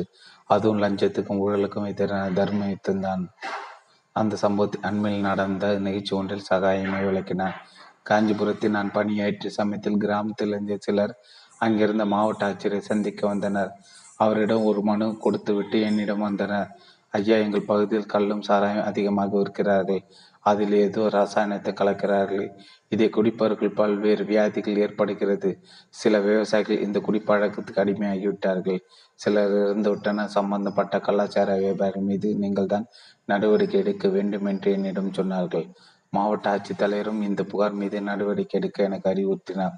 நான் உடனடியாக அந்த புகாரை செங்கல்பட்டு காவல்துறை கண்காணிப்பாளருக்கு அனுப்பினேன். ஒரு வாரத்துக்கு பிறகு திரும்ப வந்த அந்த கிராமத்து இளைஞர்கள் ஐயா ஒரு நடவடிக்கையும் எடுக்கவில்லை என்று சொன்னார்கள். நான் மறுபடியும் கடுமையாக கடுமையாக எழுதி அந்த காவல்துறை அதிகாரி நடவடிக்கை எடுக்க சொன்னேன். ஆனால் எந்த நடவடிக்கையும் இல்லை. விசாரித்த போது லஞ்சமும் ஊழலும் அந்த அதிகாரியின் கைகளை கட்டி போட்டிருப்பது தெரிந்தது. இளைஞர் சொன்ன கிராமத்துக்கு நானே நேரடியாக சென்றேன். கல் இறக்கியவர்களும் சாராயம் காய்ச்சி கொண்டிருந்தவர்களையும் அந்த கிராமத்து இளைஞர்கள் உதவியுடன் துரத்தி பிடித்தேன். அவர்களை கிராம நிர்வாக அலுவலரிடம் ஒப்படைத்துவிட்டு இவர்களை பத்திரமாக கொண்டு வாருங்கள் என்று சொன்னேன். ஆனால் கிராம நிர்வாக அலுவலர்கள் அந்த குற்றவாளி தப்ப விட்டுவிட்டேன் அவர்கள் மீது உடனே நடவடிக்கை எடுத்தேன். அவர்கள் பணி இடைநீக்கம் செய்ய உத்தரவிட்டேன். அடுத்த நாள் அடுத்த நாள் காலை என் அலுவலகத்துக்கு போனேன். தினமும் காலை காவல்துறை அதிகாரிகளிடம் இரு இருந்து சட்டம் ஒழுங்கு பிரச்சனை சம்பந்தமான அறிக்கை வரும். அப்படி வந்த ஒரு அறிக்கையை பார்த்து அதிர்ந்து போனேன். என் மீது எஃப்ஐஆர் பதிவு செய்யப்பட்டு இருந்தது என்ன காரணம் என்று பார்த்தால் நான் அந்த குற்றவாளிகள் பிடித்ததும் அவர்களிடத்து ஒரு வாக்குமூலத்தை பெற்றுவிட்டேன். அந்த குற்றவாளிகள் இந்த காவல்துறை ஆய்வாளருக்கு இவ்வளவு பணம் மாமூல் கொடுத்து இருக்கிறான். ஒவ்வொருவருக்கும் இவ்வளவு பணம் லஞ்சம் கொடுத்து இருக்கிறேன் என்பதை என்னிடம் வாக்குமூலமாக கொடுத்திருந்தனர். என்னால் பணியிட நீக்கம் செய்யப்பட்ட அதிகாரிகளும் மாமல் பட்டு காவல்துறை அதிகாரிகளும் சேர்ந்து நான் ஒரு அலுவலரை அடித்து விட்டேன் என்று சொல்லி என் மீது எஃப்ஐஆர் பதிவு செய்திருந்தனர். லஞ்சம் என்பது நாட்டில் எவ்வளவு அக்கிரமங்களை செய்யும் என்பதற்கு இது ஒரு உதாரணம். நேர்மையாக இருந்தால் இன்னும் எத்தனை எஃப்ஐஆர் போடுவார்களோ என்று அப்போது நினைத்தேன். வேறு யாராவது இருந்தால் நேர்மை தூக்கி தூர போட்டுவிட்டு ஓடியிருப்பார்கள். எனக்கு அப்படி ஓட மனமில்லை எனக்கு நேர்மை பிடிக்கும். நேர்மைக்கு என்னை பிடிக்கும். உடனே நான் காவல்துறை கண்காணிப்பலை தொடர்பு கொண்டு கேட்டேன். யார் புகார் கொடுத்தால் வழக்கு பதிவு செய்வார்கள் என்று சொன்னார். நான் ஏற்கனவே குற்றவாளியிடம் வாக்குமூலம் வாங்கிவிட்டேன். அதில் போலீஸ் அதிகாரி எவ்வளவு லஞ்சம் வாங்கினார்கள் என்ற விவரம் உள்ளது. ஊழல் தடுப்பு சட்டத்தின் கீழ் உங்கள் மீது உங்கள் காவலர்கள் மீது புகார் கொடுத்தல் எஃப்ஐஆரை போடுவார்களா என்று கேட்டேன். ஏன் இப்படி எல்லாம் விதண்டவாதம் பேசுகிறீர்கள் என்றார் அந்த கண்காணிப்பாளர். நான் செய்யலாம் என்று யோசித்தேன் என யோசித்தேன். நானே ஒரு சம்மன் தயார் செய்தேன். நீங்கள் தொடர்ந்து குற்றவாளிகளிடத்திலே லஞ்சத்தை பெற்றுக் கொண்டு இருக்கிறீர்கள் எனவே குறிப்பிட்ட தேதியில் எனக்கு முன்னால் ஆஜராக வேண்டும். நான் ஏன் உங்கள் மீது கிரிமினல் நடவடிக்கை எடுக்கக்கூடாது என்று விளக்கம் அளிக்கவும்? என்று சம்பந்தப்பட்ட காவல்துறை கண்காணிப்பு இன்ஸ்பெக்டர் எஸ்ஐஆருக்கு அந்த சம்மனை அனுப்பினேன். மாலை ஐந்து மணிக்கு சம்மன் அவர்களுக்கு போனது. அஞ்சு ஏழு அஞ்சு ஏழு மணிக்கு டிஎஸ்பி என்னிடம் தொலைபேசியில் பேர்ந்தார் இப்போ பேச எதுவும் இல்லை. நான் சொன்ன தேதியில் நேரில் வாங்க என்று தவிர்த்து விட்டேன். மீண்டும் மீண்டும் எனக்கு ஃபோன் செய்தார். நான் பேசவில்லை. அடுத்த நாள் காலை ஐந்து மணிக்கு எழுந்து வீட்டுக்கு வெளியே பார்த்தால் அந்த டிஎஸ்பி இன்ஸ்பெக்டர் சப் இன்ஸ்பெக்டர் என் வீட்டு வாசலில் காத்திருந்தார் ஐயா சம்மன் அனுப்பியிருந்தீங்க. அதனால் பார்க்கலாம்னு வந்தோம் என்று எழுத்தார்கள். எதுக்கு இவ்வளோ அவசரப்படுறீங்க அலுவலகத்தில் வந்து பாருங்க என்று அங்கே தவிர்த்து அனுப்பிவிட்டேன். அலுவலகத்துக்கு வந்தார்கள். வருவாய்த்துறை எல்லாம் தெய்வம் மாதிரி. நாங்கள் தான் தப்பு பண்ணிட்டோம். மன்னிச்சிடுங்க ஐயா என்று கெஞ்சினார்கள். தெய்வத்து மேலேயே எஃப்ஐஆர் போடுற அளவுக்கு நீங்கள் பெரிய ஆளுங்க என்றேன். அவர்கள் பேசவில்லை. லஞ்சத்துக்கு எதிராக போராடும் அதிகாரிகளுக்கு லஞ்ச பணத்தில் சுக வாழ்க்கை அனுபவித்த அரசு அதிகாரிகள் எப்படியெல்லாம் தொல்லை கொடுக்கிறார்கள் என்பதுக்கு உதாரணம் தான் இந்த சம்பவம். இன்றைக்கு ஊழல் செய்பவர்கள் வெகு வலிமையாக இருக்கிறார்கள். அவர்கள் எதிர்த்து மக்கள் போராட வேண்டும் என்றால் துணிச்சலும் நேர்மை மட்டும் போதாது. மக்களுக்கு சட்ட அறிவு மிகவும் அவசியம். தவறு செய்வர் யாராக இருந்தாலும் தண்டனை வாங்கி தராமல் ஓயவும் மாட்டேன். ஒவ்வொரு முறை என்னை இடைமாற்றம் செய்யும் போதும் என் நேர்மை கூடிக்கொண்டே போகிறது. எங்கெல்லாம் நேர்மைக்கு குரல் கொடுப்பவர்கள் இருக்கிறார்களோ அங்கெல்லாம் நான் இருப்பேன் என்று கர்ஜித்தார் சகாயத்தின் தர்மயுத்தம் தொடர்கிறது. ஏழு சுபாஷ் சந்திர போஸ் காமராஜர் விஜய். அதிகாரிகள் யாருக்கும் தகவல் சொல்லாமல் சர்ப்ரைஸாக சில இடங்களுக்கு நீங்கள் விசிட் போனால் நல்லா இருக்குமே சார். ஒரு நாள் நான் கலெக்டர் சகாயத்தை சந்தித்த போது இப்படி சொன்னேன். சற்றே யோசித்து அப்படியே சொல்றீங்க இது நான் அடிக்கடி செய்கிறது தான் இப்பவும் போகலாம் வாங்க என்று சிரித்தபடி விறுவிறென தயாரானார் சகாயத்துடன் அவரது உதவியாளர் மாதேஸ்வரன் வந்தார். நாமக்கல் கலெக்டர் அலுவலகத்திலிருந்து கார் புறப்பட்டு எங்கே முதல்ல போகலாம்? நீங்கள் டிரைவர் ரூட்டு சொல்லுங்க என்றார். கலெக்டர் சக சகாய ராசிபுர ரூட்டில் போக சொன்னோம். எண்பத்தஞ்சு குமாரபாளையம் என்ற குக்கிராமத்தில் வேலை உறுதி அளிப்பு திட்டத்தில் வேலை நடந்து கொண்டிருந்தது. இங்கே விசாரிக்கலாம்? என்றார் கலெக்டர் நான் தலையாட்டியதும் கார் நின்றது. காரில் இருந்து இறங்குற அங்கே வேலை செய்து கொண்டிருந்தவர்களின் நான் தான் உங்கள் மாவட்டத்தோட கலெக்டர் சகாயம். உங்களுக்கு இங்கே கூலி எல்லாம் சரியாக கொடுக்குறாங்களா என்று விசாரித்தாள் அதெல்லாம் சரியாக கொடுக்குறாங்க சாமி. ரேஷன் கடையில் அரிசி பருப்பு தான் சரியாக கிடைக்கல என்று வயதான பாட்டி ஒருவர் சொல்ல அவரிடம் ஏமா இந்த வயசில் நீ எதுக்கு வேலைக்கு வர? உங்கள் பசங்க எல்லாம் என்ன பண்ணுறாங்க என்று பரிவோடு விசாரித்தார். மூணு பசங்க சாமி வயசான காலத்தில் யாரும் கண்டுக்க மாட்டேன்றாங்க. இப்படி ஏதாவது வேலைக்கு வந்து நாலு காசு சம்பாதிச்சு தான் கண்டி குடிக்க முடியும் என்று பாட்டி புலம்ப. பெத்தவங்களை கண்டுக்காம தவிர்க்க விடுகிற பசங்களை ஜெயிலில் போறது கூட இப்போ சட்டம் இருக்கு. உன் பசங்களை ஜெயிலுக்கு அனுப்பிடலாம சொல்லுங்க என்றார். பத்திரி போன பட்டை வேணாசாமி அவனுங்க நல்லபடியா போய்ச்சுட்டும் இருக்கிற வரைக்கும் நான் சம்பாதிச்சு கஞ்சி குழு குடிக்கிறேன். ரேஷன் கடையில் அரிசி பருப்பு மட்டும் போட சொல்லுங்க போதும் என்று கேட்டுக்கொண்டார். செல்போன் எடுத்த சகாய மாவட்ட வட்ட வழங்கல் அதிகாரிக்கு போனை போட்டார். ராசிபுரம் பக்கத்தில் எண்பத்தஞ்சு குர குமாரமங்கலம் என்கிற கிராமத்தில் ரேஷன் பொது எதுவும் சரியாக கிடைக்கிறது இல்லையாமே. நீங்கள் உடனே அந்த கிராமத்துக்கு போய் அங்கே என்ன நடக்குதுன்னு விசாரிச்சு சாயந்தரத்துக்குள்ள ரிப்போர்ட் கொடுங்க என்று உத்தரவிட்டார். அங்கிருந்த பதிவேட்டை செய்தியை பார்த்து விட்டு கிளம்பினார். அந்த வழியில் ஒரு பிரிவு ரோடு வந்தது. இந்த வழியாக போய் பார்க்கலாமா என்று கேட்டார் சகாயம். கார் அந்த பிரிவுச்சாலை சென்றது ஊராட்சி ஒன்றிய நடுநிலைப்பள்ளி பூக்கல் பாளையம் என்ற ஒரு போர்டு தெரிந்தது. காரில் இருந்து அந்த பள்ளிக்குள் புகுந்தார். கலெக்டரின் காரை பார்த்து பள்ளியின் தலைமை ஆசிரியர் மிரண்டு விட்டார். ஆசிரியர் ஓடி வந்தனர் எல்லோரும் போய் அவங்க அங்கே வேலையை பாருங்க என்று சொல்லிவிட்டு ஆறாம் வகுப்புக்குள் நுழைந்தார் நுழைந்தார். சகாயம் ஒரு மாணவனை எழுப்பி ஆங்கில புத்தகத்தில் ஒரு பத்தியை வாசிக்க சொன்னார். அந்த மாணவன் தடிமாறினார் அடுத்த மாணவன் படிக்க சொன்ன அவனும் தடிமாற இந்த வகுப்பு இங்கிலீஷ் எடுக்கிற டீச்சரை வர சொல்லுங்க என்று சொல்லி அனுப்பி ஆங்கில ஆசிரியர் பயந்துபடி வந்து நின்றார் உங்களுக்கு கல்யாணம் ஆகிடுச்சா? எத்தனை குழந்தைங்க என்று கலெக்டர் கேட்ட ஆகிடுச்சு சார் ரெண்டு குழந்தைங்க. இது இங்கிலீஷ் ஆசிரியர். எப்படி எங்க படிக்கிறாங்க? கலெக்டர் ஒரு தனியார் பள்ளி பெயரை சொல் சொன்னார் அந்த ஆசிரியர். நீங்க இப்படி பாடம் சொல்லி கொடுத்தா நாளைக்கு இந்த குழந்தைங்க படிச்சுட்டு வரும்போது டவுன்ல தனியார் பள்ளி ஆங்கில வழியில் படிச்சு வர்ற உங்க குழந்தைகளோட எப்படி போட்டி போட முடியும் சொல்லுங்க. கொஞ்சமாவது அக்கறையோடு சொல்லி கொடுங்க. மறுபடியும் எப்போ வேணாலும் ஸ்கூலுக்கு வருவேன். அப்போ இவங்க ஆங்கிலத்தை தெளிவாக படிக்கணும். இல்லைன்னா உங்கள் மேலே நடவடிக்கை எடுக்க வேண்டி வரும் என எச்சரித்தார் அடுத்து மூன்றாம் வகுப்பில் நுழைந்தார். அங்கிருந்த குழந்தைகளை பார்த்து சுபாஷ் சந்திர போஸ் யாருன்னு சொல்லுங்க பார்க்கலாம் என்று கேட்டார். எந்த குழந்தைக்கும் தெரியவில்லை. காமராஜ் யாருக்கு தெரியும் என்று அடுத்த கேள்வி கேட்ட அதற்கு பதில் விஜய் யாருன்னு தெரியுமா என்று கேட்டதும் தாமதம் ஒரு மாணவன் இருந்து சார் விஜய் சினிமாவில் நடிக்கிறாரு. இப்போ வேட்டக்காரன்ல நடிச்சிருக்காரு நான் அடிச்ச தாங்க மாட்டேன். நாலு மாசம் தூங்க மாட்டேன்னு பாடுவார் என்று சொல்லவும் கலெக்டர் சிரித்து விட்டார். அந்த வகுப்பு ஆசிரியரை கூப்பிட்டு கிளாஸ் ரூம்ல தலைவர்களோட படங்களை மாட்டி வைங்க. அவங்க யாரு என்னவெல்லாம் செஞ்சாங்கன்னு சொல்லி கொடுங்க. அவங்க தானே நம்ம மாட்டின் நிஜமான ஹீரோக்கள். நீங்கள் அவங்களை பத்தி இப்போ சொல்லி கொடுக்காத வரைக்கும் பிள்ளைங்க இப்படி தான் இருப்பாங்க என்று சொல்ல ஆசிரியர் தலையாட்டினார். அங்கிருந்து ராசிபுரம் நோக்கி கார் புறப்பட்டது. ராசிபுரம் புது ஸ்டாண்டுக்கு அருகில் ஒன் வேல் கார் பகுதி எதிரிலே தனியார் பேருந்து ஒன்று அதிவேகத்தில் வந்தது. காரை நிறுத்த சொல்லி அந்த பேருந்தை வழி மறுத்தார் கலெக்டர் பஸ்ஸுக்குள் ஏறி கலெக்டர் நோயின்றில் எதுக்கு தம்பி இவ்வளோ வேகமாக ஓட்டிட்டு வர? எதிரில் வர கதி என்னங்கிறது. உன் டிரைவிங் லைசன்ஸ் எடு என்று கலெக்டர் கேட்கவும் ஆடி போனார் பஸ் டிரைவர். சார் லேட் ஆயிடுச்சு. அதான் வந்துட்டேன். மன்னிச்சிடுங்க சார். டிரைவிங் லைசன்ஸ் வீட்டுக்குள்ள இருக்கு என்று மென்று போனை எடுத்த கலெக்டர் வட்டார போக்குவரத்து அலுவலரை கூப்பிட்ட அடுத்த பத்து நிமிடத்தில் அவர் வந்து சேர இந்த பஸ் ஓவர் ஸ்பீடு நோ என்றில் வந்திருக்கு. இவர்கிட்ட லைசன்ஸ் இல்லை. உடனே நடவடிக்கை எடுங்க என்று உத்தரவிட்டார். ரவுண்ட் அப் முடித்து கொண்டு நாங்கள் கிளம்பிய போது சகாயம் சொன்ன வார்த்தைகள் தான் இன்னும் என் மனதில் நிழலாடுகிறது பொது மக்களின் குறைகளை தீர்த்து வைக்க தான் கலெக்டராக நான் இருக்கிறேன். என் மக்களுக்கு பிரச்சனை என்றால் நான் தான் முதல் ஆளாக வந்து நிற்க வேண்டும். மக்களுக்கு எந்த குறை என்றாலும் எந்த நேரத்திலும் என்னை தேடி வரலாம். நானும் அவர்களை தேடி போகிறேன். நேரில் வர வேண்டும் என்ற அவசியமில்லை என் செல்போனுக்கு ஒரு தகவல் சொன்னால் போதும். நான் நிச்சயம் நடவடிக்கை எடுப்பேன் என்றார்.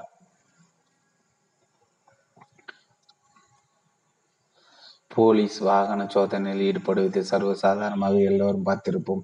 ராத்திரி நேரத்தில் கலெக்டர் வாகன சோதனையில் ஈடுபடுவது எங்கு பார்த்திருக்க முடியாது. நான் நாம் மக்களில் பார்த்தேன். தன் அலுவலக வேலைகளை முடித்துக்கொண்டு இரவில் தினமும் தன் டிரைவர் மற்றும் உதவியாளர் அலுவலர் அழைத்து கொண்டு நாமக்கல் மாவட்டத்தில் எங்காவது ஒரு சாலையில் கலெக்டர் சகாயத்தின் கார் நிற்கும். அந்த வழியாக ஒரு வாகனம் நிறுத்தி சோதனை செய்வார். ராசிபுரம் பக்கத்தில் ஒரு கல்லூரி நிகழ்ச்சிக்காக காரில் சென்று கொண்டிருந்தேன்.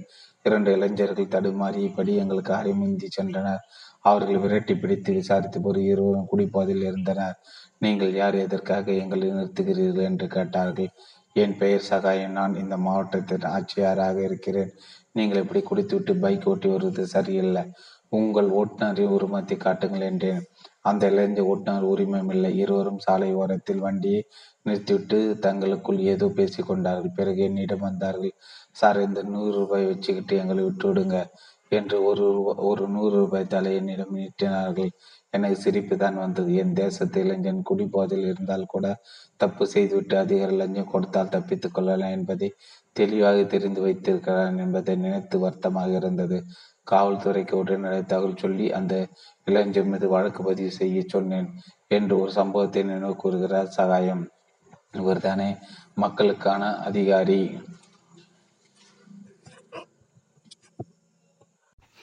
சகாயம் சந்தித்த சவால்கள். நாங்கள் கிளம்பிய போது சகாயம் சொன்ன வார்த்தைகள் இன்னும் என் மன மனதில் நிழலாடுகிறது. பொது மக்களின் குறைகளை தீர்த்து வைக்கத்தான் கலெக்டராகி நான் இருக்கிறேன். என் மக்களுக்கு சகாயம் சொன்ன வார்த்தைகள் இன்னும் என் மனதில் நிழலாடுகிறது. பொது மக்களின் குறைகளை தீர்த்து வைக்கத்தான் கலெக்டராகி நான் இருக்கிறேன். என் மக்களுக்கு பிரச்சனை என்றால் நான் தான் முதல் ஆளாக வந்து நிற்க வேண்டும். மக்களுக்கு எந்த குறை என்றாலும் எந்த நேரத்திலும் என்னை தேடி வரலாம். நானும் அவர்களை தேடி போகிறேன். நேரில் வர வேண்டும் என்ற அவசியமில்லை. என் செல்போனுக்கு ஒரு தகவல் சொன்னால் போதும். நான் நிச்சயம் நடவடிக்கை எடுப்பேன் என்றார். போலீஸ் வாகன சோதனைகளில் ஈடுபடுவது சர்வசாதாரணமாக எல்லோரும் பார்த்திருப்போம்.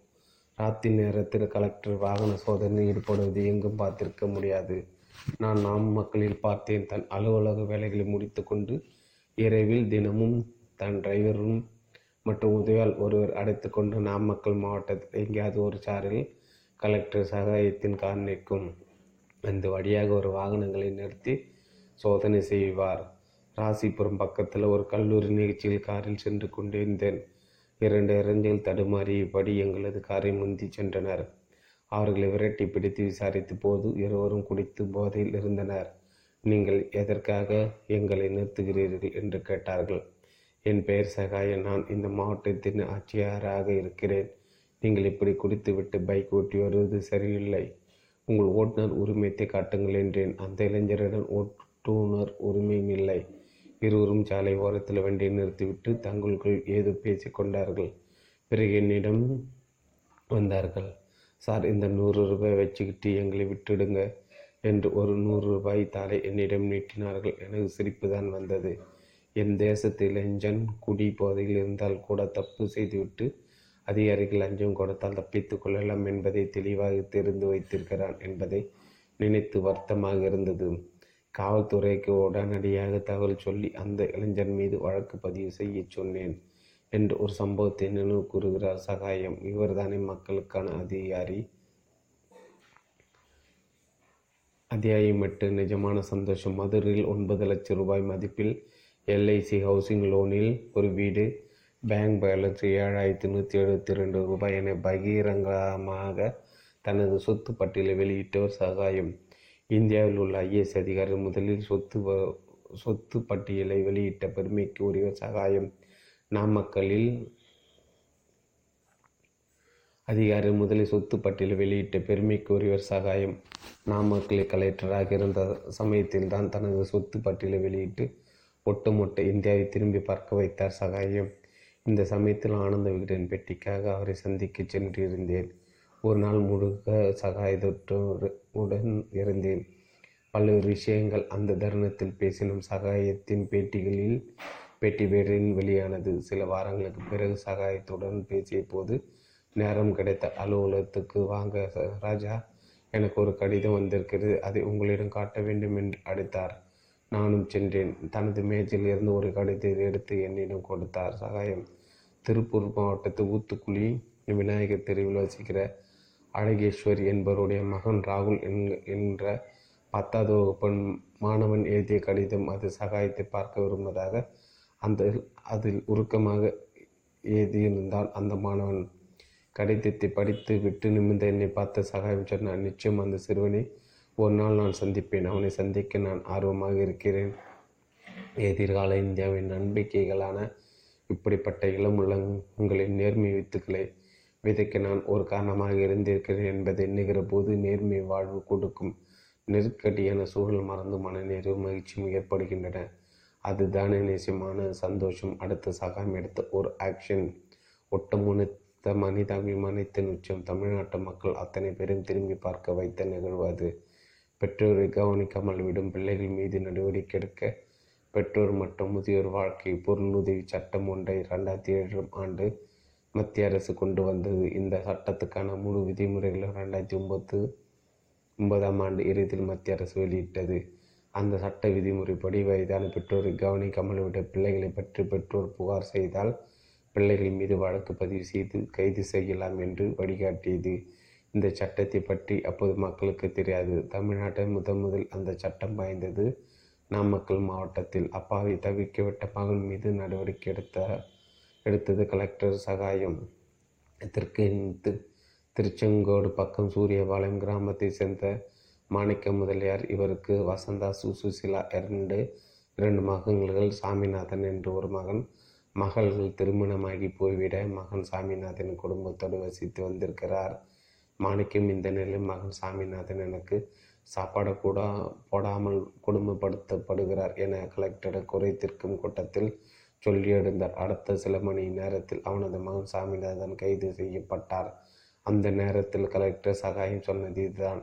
இந்த அவசர உலகில் பெத்தவங்களை கவனிக்க கூட பிள்ளைகளின் நேரம் இல்லை.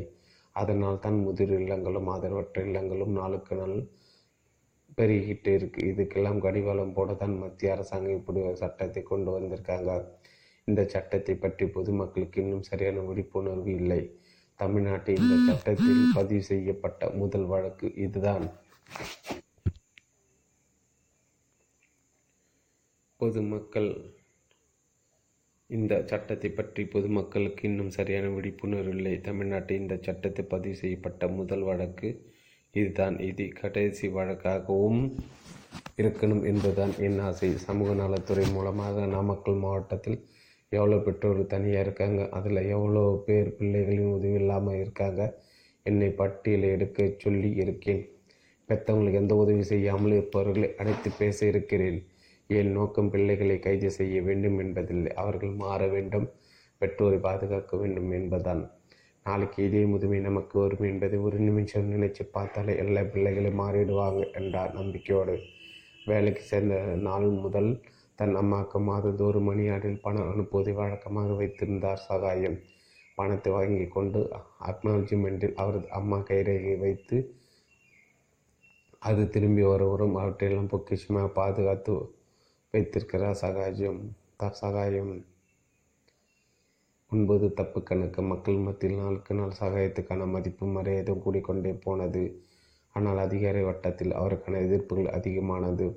அதற்கு நாமக்கல் மாவட்டத்தில் அவர் போட்ட ஒரு உத்தரவு மிக முக்கியமான காரணமாக அமைந்தது. விஏஓ என்ப கிராம நிர்வாகத்தை கவனிக்க வேண்டியவர். ஒரு கிராமத்தில் மக்களுக்கு என்ன தேவை அவர்கள் பிரச்சனை என்ன என்பதை கண்காணித்து அரசாங்கத்துக்கு தகவல் சொல்லும் கடமை நிர்வாக அலுவலருக்கு தான் உண்டு. அதனால் ஒவ்வொரு கிராம நிர்வாக அலுவலரும் அவருக்கு பணி ஒதுக்கப்பட்ட கிராமத்தில் தங்க வேண்டும். நான் எப்போது வேண்டுமானால் கிராமங்களுக்கு வருவேன். அப்போது கிராமத்தில் இல்லாத அலுவலர் மீது நடவடிக்கை எடுப்பேன் என்று உத்தரவிட்டார். சகாயம்.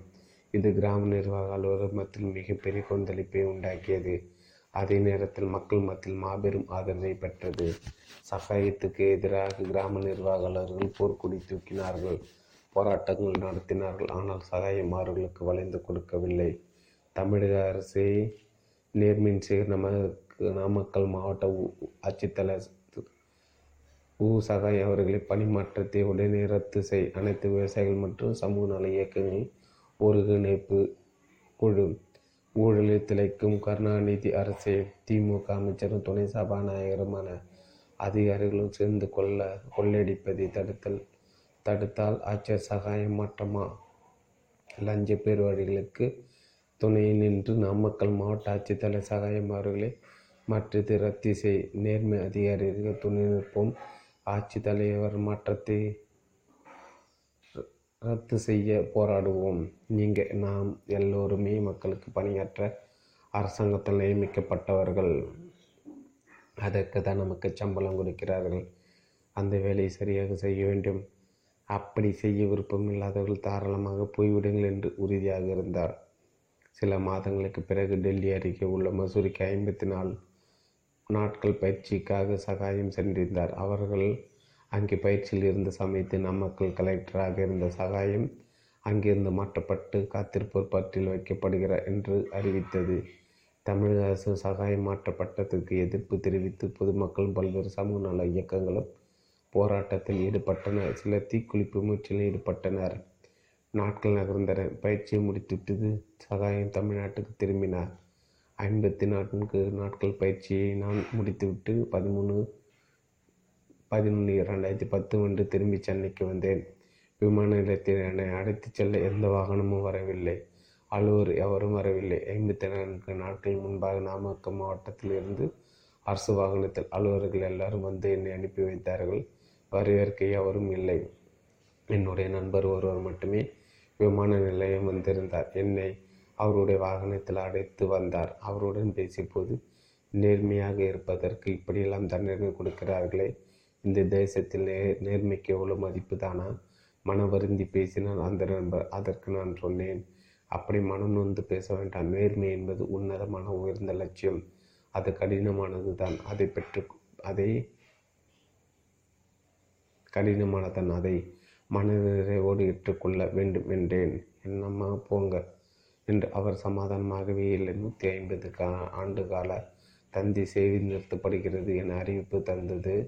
வந்தது. நான் எத்தனையோ தந்திகள் கொடுத்திருக்கிறேன். எனக்கும் சில தந்திகள் வந்திருக்கின்றன.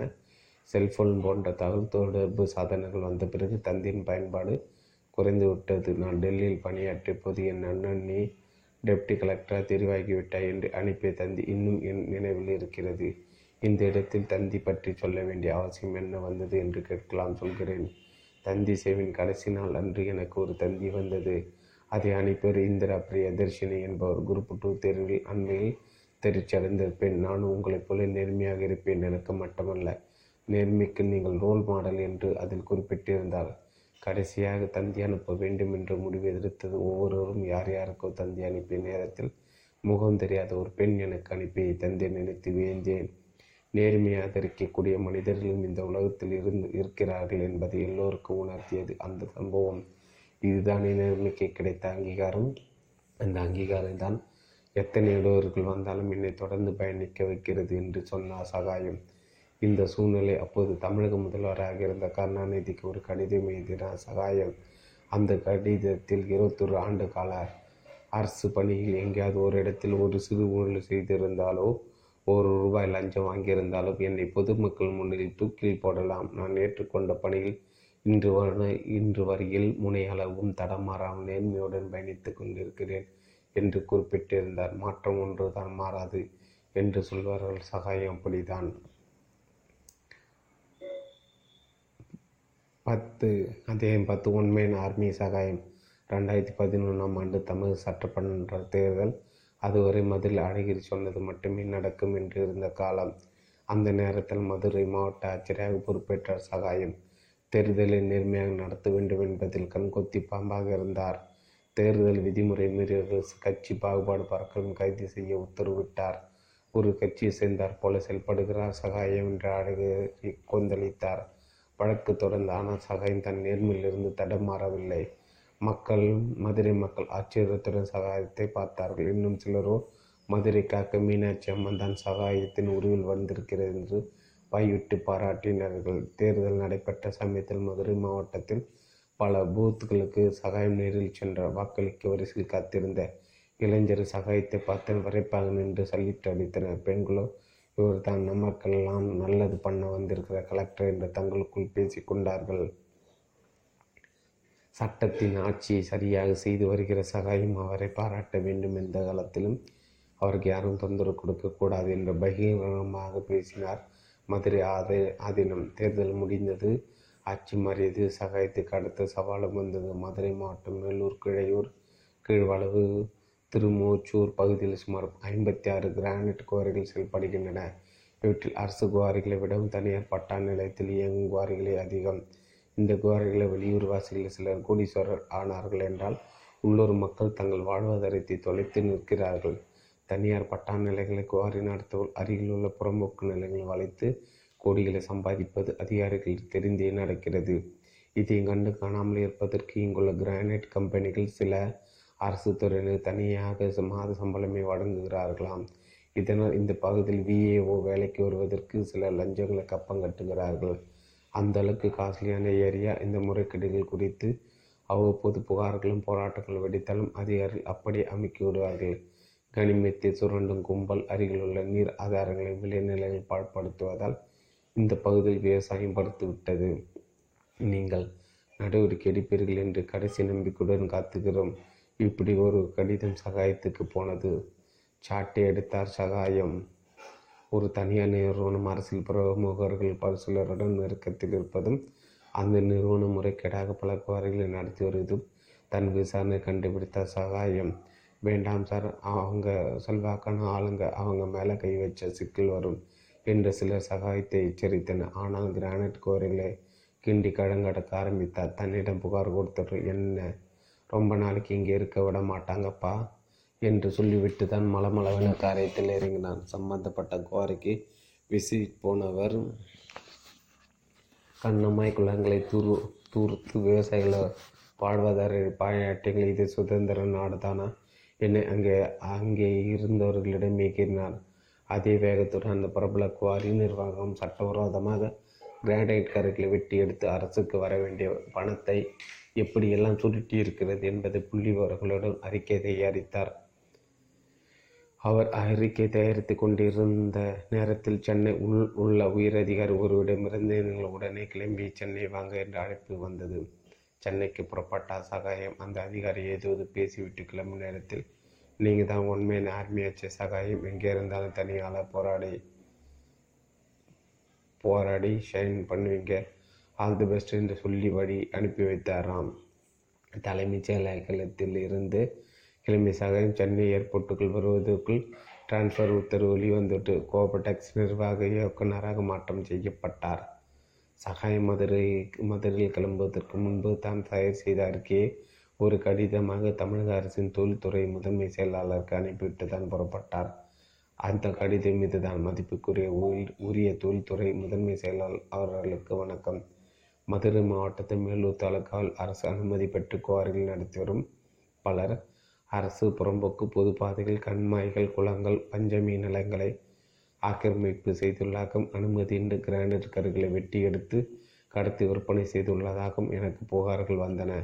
இதனால் தமிழக அரசு சுமார் பதினாறாயிரம் கோடி வரை இழப்பு ஏற்பட்டுள்ளதாகவும் அதில் கூறப்பட்டிருந்தது.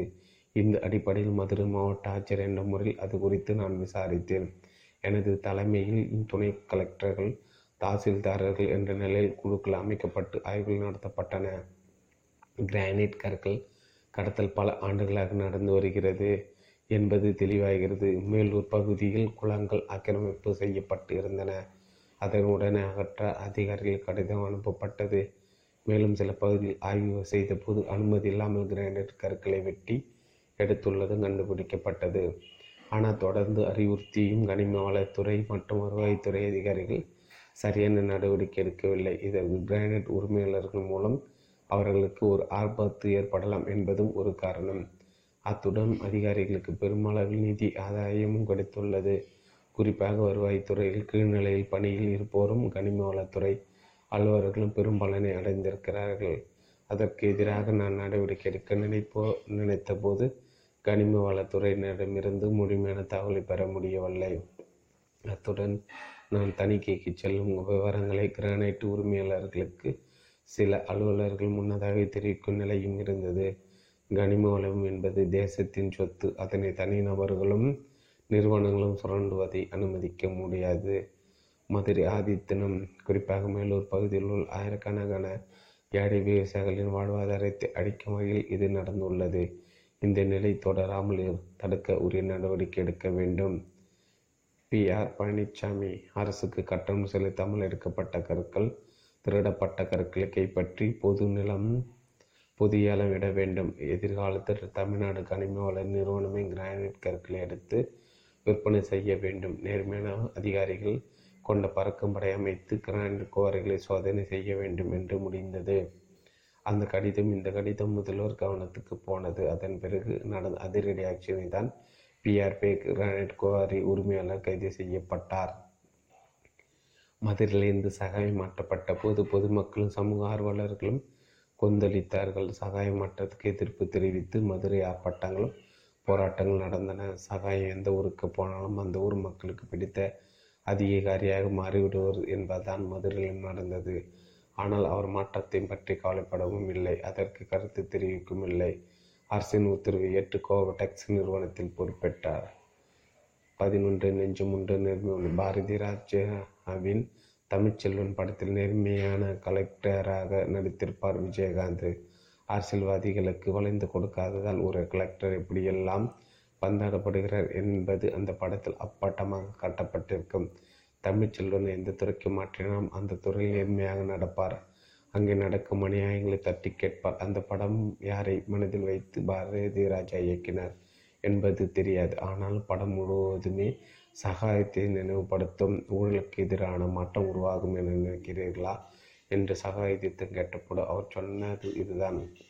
எதிர்காலத்தில் ஊழலுக்கு எதிராக மக்கள் ஒன்று திரள்வார்கள் என்ற நம்பிக்கை இப்போது ஏற்பட்டுள்ளது. புரட்சி புள்ளியாகத்தான் தொடங்கும். நத்தை விழுங்கியதும் ஜல்லி மீன் வயிற்றுக்குள் சென்ற நத்தை கொஞ்சம் கொஞ்சமாக ஜல்லி மீன் வயிற்றை அறுத்து எப்படி வெளியே வருமோ அது போன்ற சமுதாயத்தை நச்சம் என்ற நத்தை கொஞ்சம் கொஞ்சமாக அறுத்து விடும் அழு அழைத்து விடும் அழித்து விடும் சமுதாயத்திலிருந்து லஞ்சம் ஊழல் அப்புறப்படுத்துவது என்பது சாதாரண அல்ல.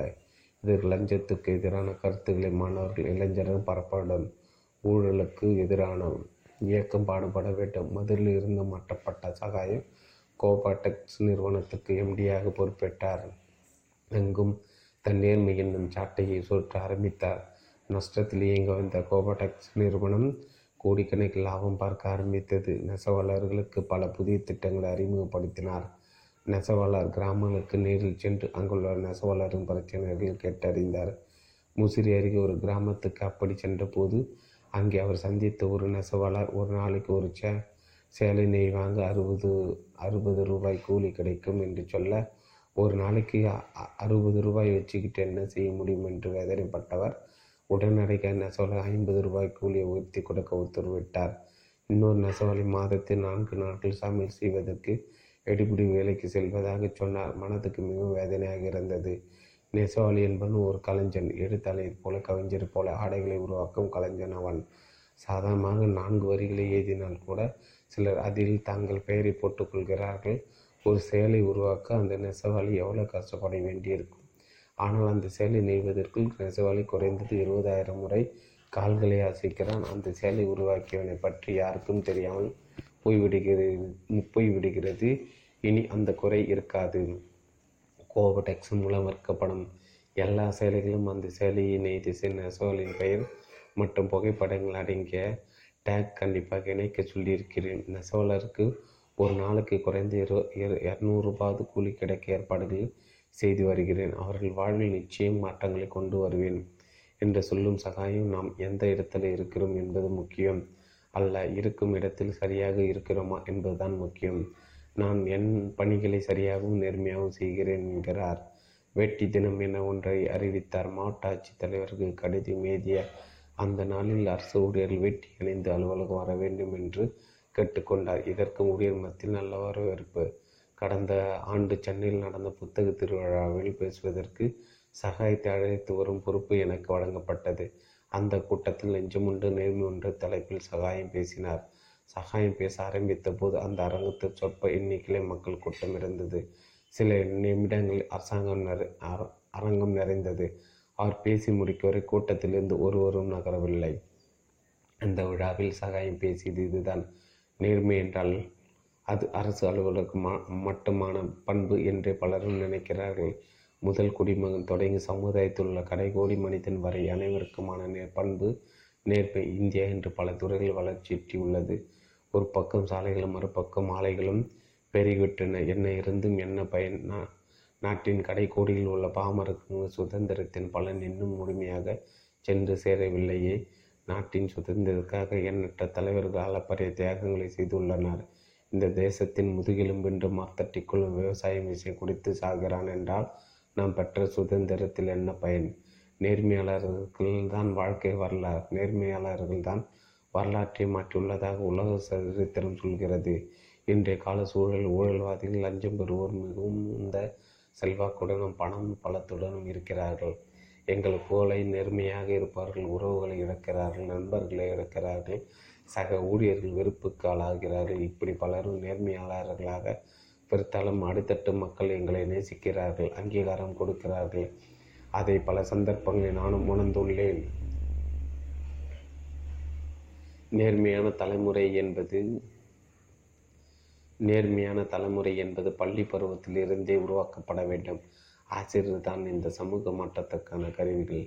அவர்கள் நினைத்தால் மட்டும்தான் பொறுப்புள்ள நேர்மையான சமுதாயத்தை உருவாக்க முடியும் என்று பேசி முடிக்க ஒட்டுமொத்த கூட்டம் எழுந்து நின்று கைத்திட்டது அங்கே கெட்ட ஒவ்வொரு கைத்தட்டில் சப்தம் ஊழலுக்கு எதிரான சரவடி நேர்மைக்கான வரவேற்பு.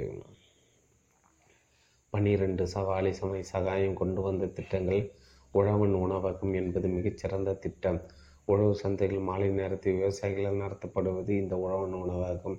இங்கே கம்பு சோளம் கழுவரகு என்று விதவிதமான தானியங்களால் கிராமத்து உணவுகள் மண் மணக்க தயாராக நாமக்கல் சகாயம் கலெக்டராக இருந்தபோது அவர் கொண்டு வந்த திட்டம் இது. இந்த உழவன் உணவகத்தின் மூலம் விவசாயம் நல்ல பயனடைந்த மக்களுக்கு சுவையான பாரம்பரியான உணவு கிடைத்தது. விவசாயிகளுக்கு லாபம் கிடைத்தது. உழவன் உணவகம் என்ற எண்ணம் சகாயத்துக்கு எப்படி உருவானது?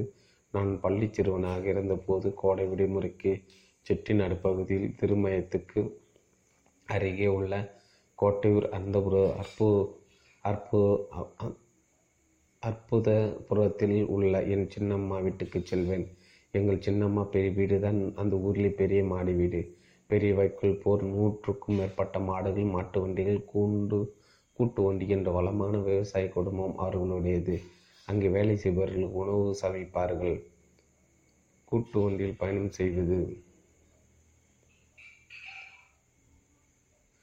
கூட்டு வண்டியில் பயணம் செய்வது அலாதியான சுகம் மாட்டு வண்டியின் சல சலங்கிய சப்தம் மட்டும் கேட்கும். அந்த ஊரில் இருந்த பக்கத்தில் இருக்கும் கடியா பட்டிக்கு சினிமா பார்க்க கூட்டு வண்டியில் தான் கூட்டிகிட்டு போவாங்க. சவாலி சமாளி என்ற படத்தை நான் அந்த ஊரில் இருக்கும் டூரிங் டாக்ஸியில் தான் பார்த்தேன். எனக்கு மிகவும் பிடித்த படங்கள் அதுவும் ஒன்று. சமீபத்தில் உடல்நலம் பாதிக்கப்பட்டு இருந்த என் சின்னம்மாவை பார்க்க அந்த கிராமத்துக்கு நான் போனேன். அங்கே எல்லாம் மாறியிருந்தது. நூற்றுக்கணக்கான மாடுகள் ஒன்று கூட இல்லை. வைக்கல் போரும் இல்லை கூட்டு கூட்டு வண்டியும் இல்லை. வேலை செய்பவர்கள் சாமியிலும் நடக்கவில்லை. எப்படி இந்த நிலை வந்தது? நிறைய யோசித்து பார்த்தேன். விவசாயத்தை மட்டுமே நம்பி வாழும் மக்களின் நிலை இதுதான். விவசாய நிலங்கள் எல்லாம் வெறிச்சோடி போய்விட்டன. பல இடங்களில் விவசாய நிலங்கள் காங்கிரட்டு காடுகளாக மாறிக்கொண்டு இருக்கின்றன விவசாயினி லாபம் தராத தொழில் என்று முடிக்கு வந்து விட்டன கிராமத்து மனிதர்கள் அடுத்த தலைமுறைக்கு இந்த காட்டிலும் மேட்டிலும் கிடந்து கஷ்டப்படக்கூடாது என்பது அவர்களின் எண்ணம். அடுத்த தலைமுறைக்கு அந்த ஆர்வம் இல்லை. ஊருக்கே உணவளித்து உருகுலைந்து போன என் விவசாயிக்கு உதவ வேண்டும் என யோசித்த போது எனக்குள் தோன்றியதான் இந்த உழவன் உணவகம். நான் சந்திக்கும் மனிதர்களையும் எல்லாம் நமக்கெல்லாம் உணவளிக்கும் தியாகி விவசாயி. அவர்களுக்கு வாய்ப்பு கிடைக்கும் போதெல்லாம் உதவுங்கள் என்று சொல்வேன் என்கிறார். சகாயத்தின் மனிதாபிமானத்துக்கு பல உதாரணங்களை சொல்லலாம். அவரே சொல்லியிருக்கும் ஒரு உதாரணத்தை உங்களுடன் பகிர்ந்து கொள்கிறேன். நான் சென்னையில் மாவட்ட வருவாய் அலுவலராக பணியாற்ற காலம் அது. தியாகி பென்ஷன் கெட்டு வரும் விண்ணப்பங்களை பரிசீலனை செய்ய ஒரு குழு அமைக்கப்பட்டிருக்கும். அந்த குழுவுக்கு நான் தலைவராக இருந்தேன். வந்திருக்கும் மனுக்களை பரிசீலனை செய்ய இந்திய தேசிய இராணுவத்தில் நேதாஜி சுபாஷ் சந்திர போஸ் படையில் இருந்த பி கே சேர்வே என்ற தொண்ணூறு வயது பெரியவர்கள் எங்கள் அலுவலகத்துக்கு வந்தார். வெள்ளையனுக்கு எதிராக போர்க்களத்தில் நின்று போராடிய மகத்தான மனிதர் அவர். அவரை நானே வாசலுக்கு சென்று வரவேற்று உள்ளே அழைத்து வந்தேன். எங்களுக்கு வந்திருந்த மனுக்களை நாங்கள் கவனமாக படித்து பரிசீலனை செய்தோம். அதில் தேர்ந்தெடுக்கப்பட்டவர்கள் உடனடியாக தியாகிகளுக்கு ஒரு பென்ஷன் கிடைக்கும் ஏற்பாடுகளை செய்தேன். கிட்டத்தட்ட நான்கு மணி நேரம் எங்களுடன் இருந்தால் மதியம் அவர் கிளம்பும்போது ஐயா நீங்கள் எங்கே போக வேண்டும்? என்று கேட்டேன். அவர் போக வேண்டிய இடத்தை சொன்னார். எப்படி போவீர்கள் என்று கேட்டேன். பஸ் பிடித்து செல்வேன் என்று சொன்னார். எனக்கு மனம் கேட்கவில்லை. ஐயா என்னுடைய காரில் உங்களை கொண்டு போய் விடச் சொல்கிறேன் என்று சொன்னேன். அதற்கு அவர் உங்களுக்கு சிரமம் வேண்டாம் என்று தவித்தார். இதில் ஒரு சிரமம் இல்லை ஐயா. இன்று சுதந்திரத்தின் பலனை அனுபவிக்கிறோம். உயர்வான அரசு பணியில் இருக்கிறோம் என்றால் அதற்கு காரணம் உங்களை போன்ற ஒரு மகத்தான தியாகம்தான். தயவு செய்து நீங்கள் இதை மறுக்காதீர்கள். இது எங்கள் கடமை என்று சொல்லி என் டிரைவரை வரை சொல்லி அந்த சுதந்திர போராட்ட தியாக அரசாங்கத்தின் காரில் சிவப்பு விளக்கு சூழல விட்டு அவரது வீட்டில் இறக்கிவிட்டு வரச் சொன்னேன். எத்தனையோ பேர் சிவப்பு விளக்கு வைத்த காரில் செல்லும்போது இவரை போன்ற தியாகிகள் அந்த காரில் செல்வதுதான் அவர்களுக்கு நாம் செய்யும் மரியாதையாக இருக்கும் என்பது என் எண்ணம் என்று நிகழ்கிறார் சகாயம். நம் நாட்டு சுதந்திரத்துக்காக உழைத்த ஒரு தியாகிக்கு வயதில் முதிர்ந்த பெரியவருக்கு உதவுவதை விட ஒரு நல்ல அலுவலருக்கு என்ன மகிழ்ச்சி கிடைக்கும்? பதிமூன்று தமிழ் வளர்க்கும் அரசு பள்ளிகள் விகடன் இன்று ஒன்று நன்று என்ற பகுதி பல முறை பேசியிருக்கிறார். சகாயம் அவரது பேச்சில் அனல் தெரிக்கும் அத்தனை சமூக அக்கறை இருக்கும். எனக்கு பிடித்த அவரது உரையிலிருந்து சில பகுதிகளை பகிர்ந்து கொள்கிறேன். நம்முடைய நாட்டில் மிகப்பெரிய சவாலாக அச்சுறுத்தலாக உருவெடுத்து நிற்பது லஞ்சம். அரசு நிர்வாகத்தின் அச்சாணையாக இருக்கக்கூடிய அரசு ஊழியர்கள் நேர்மையாக இருந்தால் லஞ்சத்தின் வீச்சை பெருமளவு குறைத்து விட முடியும். ஆனால் இன்று அரசு ஊழியர்கள் நேர்மையான கம்பீரமான தோட்டத்துடன் இருக்கும் மனிதர்கள் அங்கேதான் இருக்கிறார்கள் பெருமளவுக்கு லஞ்ச லாவணத்தில் ஈடுபடுபவர்கள் தான் பார்க்க முடிகிறது. ஒரு காலத்தில் குடும்பத்தின் அடிப்படை தேவைக்காக லஞ்சம் வாங்கிய நிலை மாறி இன்று அரசு ஊழியர்கள் கணிசமானவர்கள் லஞ்சத்தை தங்களது ஆடம்பரவின் செலவுக்கு பயன்படுத்த அவலை நிலை தெரிகிறது வணிகத்தை தொடங்க அனுமதி பெற உரிமை பெற லஞ்சம் வாங்கி காலமெல்லாம் போய் சாதாரண கிராமத்து விவசாய பட்டாய் பெறுவதற்கு கூட லஞ்சம் கொடுக்க வேண்டிய நிலை அரசாங்கத்தின் மக்கள் நலத்திட்டங்களை வாங்குவதற்கு கூட பயணிகள் லஞ்சம் கொடுக்க வேண்டிய அவல நிலை தான் உருவாகி இருக்கிறது இப்படிப்பட்ட நிலை மாற்றப்பட வேண்டும். அடிப்படையில் ஊழல் என்பது மானுட பண்பாட்டுக்கு மாறானது. நாட்டின் வளர்ச்சிக்கு தடையானது. ஊழல் லஞ்சம் இல்லாத சூழலுக்கு சுள்ளுரைப்பது அவசியமானது.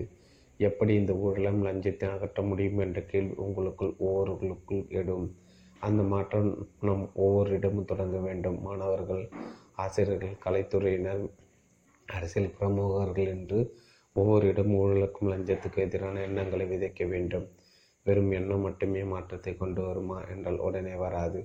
ஆனால் நாளாக நாளாக லஞ்சம் வாங்குபவர்களை குற்றவாளியாக பார்க்க மனநிலை உருவாகிட வேண்டும். சட்டத்துக்கு உட்பட்டு தண்டனை வாங்கி தரும் தைரியம் ஒவ்வொரு குடிமகனுக்கு வர வேண்டும். அப்போதுதான் லஞ்சம் ஊழல் இல்லாத நாட்டை நாம் உருவாக்க முடியும். லஞ்சம் என்ற விஷய விஷ உரு உரு விஷயத்தை வேரோடு சாய்க்க நாம் ஊரோடு போராடுவோம். நான் மதுரையில் கலெக்டராக நான் மதுரையில் கலெக்டராக இருந்தபோது அங்குள்ள ஒரு பள்ளியில் என் மகள் யாழினி படித்து கொண்டிருந்தால் ஒரு நாள் அவள் என்னிடம் அப்பா நீங்கள் மிகவும் நல்லவர் என்று என்னுடன் படிக்கும் பிள்ளைகள் சொன்னார்கள் என்றால் மாவட்ட ஆட்சித் தலைவராக என்னுடைய பணி அவர்களுக்கு தெரியாது. அப்படி இருக்க எப்படி என்னை அவர்கள் அப்படி சொன்னார்கள் என்று கேட்டேன். அதற்கு யாழினி சிறிய மழை பெய்தால் கூட நீங்கள் விடுமுறை அறி அறிவித்து விடுவீர்களாமே. அதனால் நீங்கள் நல்லவர் என்று என் தோழிகள் சொன்னார்கள் என்றால் இது எதை காட்டுகிறது என்றால் நம் மாணவர்கள் பள்ளியை விட்டு வெளியில் செல்வதை மகிழ்ச்சியான தருணமாக நினைக்கிறார்கள். அப்படியானால் நம் பள்ளி சாலைகள் எல்லாம் இந்த சிறைச்சாலைகளை இருப்பதாகவே நான் உணர்கிறேன். குதூகலம் மாறாமல் மகிழ்ந்து நம் குழந்தைகள் கல்வி கற்கும் இடமாக பள்ளிகள் மாற வேண்டும். நாமக்கல் சிறு பள்ளிகள் படிப்பை தவிர வேறு எந்த விஷயங்களும் மாணவர்களை ஈடுபடுத்துவதில்லை. அங்கு மட்டுமில்லை இன்று தமிழகத்தின் பல பகுதியில் உள்ள பள்ளிகளில் இதுதான் நிலை. மாணவர்கள் படிப்பை தவிர வேறு எந்த விஷயத்திலும் ஈடுபடுத்துவதில்லை. விளையாட்டு பேச்சாற்றில் கவிதை கட்டுரைகள் எழுதுவது ஓவியம் வரைவது என்று பாடத்துக்கு அப்பாற்பட்ட எவ்வளோ விஷயங்கள் இருக்கின்றன. இது எதிலும் அவர்கள் ஈடுபடுத்தாமல் படிப்பை தவிர வேறு எதையும் அவர்களுக்கு சொல்லிக் கொடுக்காமல் குழந்தைகளின் குதூகல சூழலை அடித்து விடுகிறார்கள். இப்படிப்பட்ட சூழ்நிலையால் தான் இந்த சமுதாயத்தை பற்றி அக்கறை இல்லாமல் சிந்தனை அக்கறை இல்லாமல் இந்த நாட்டை பட்ட சிந்தனை இல்லாமல் அவர்கள் வளர்கிறார்கள்.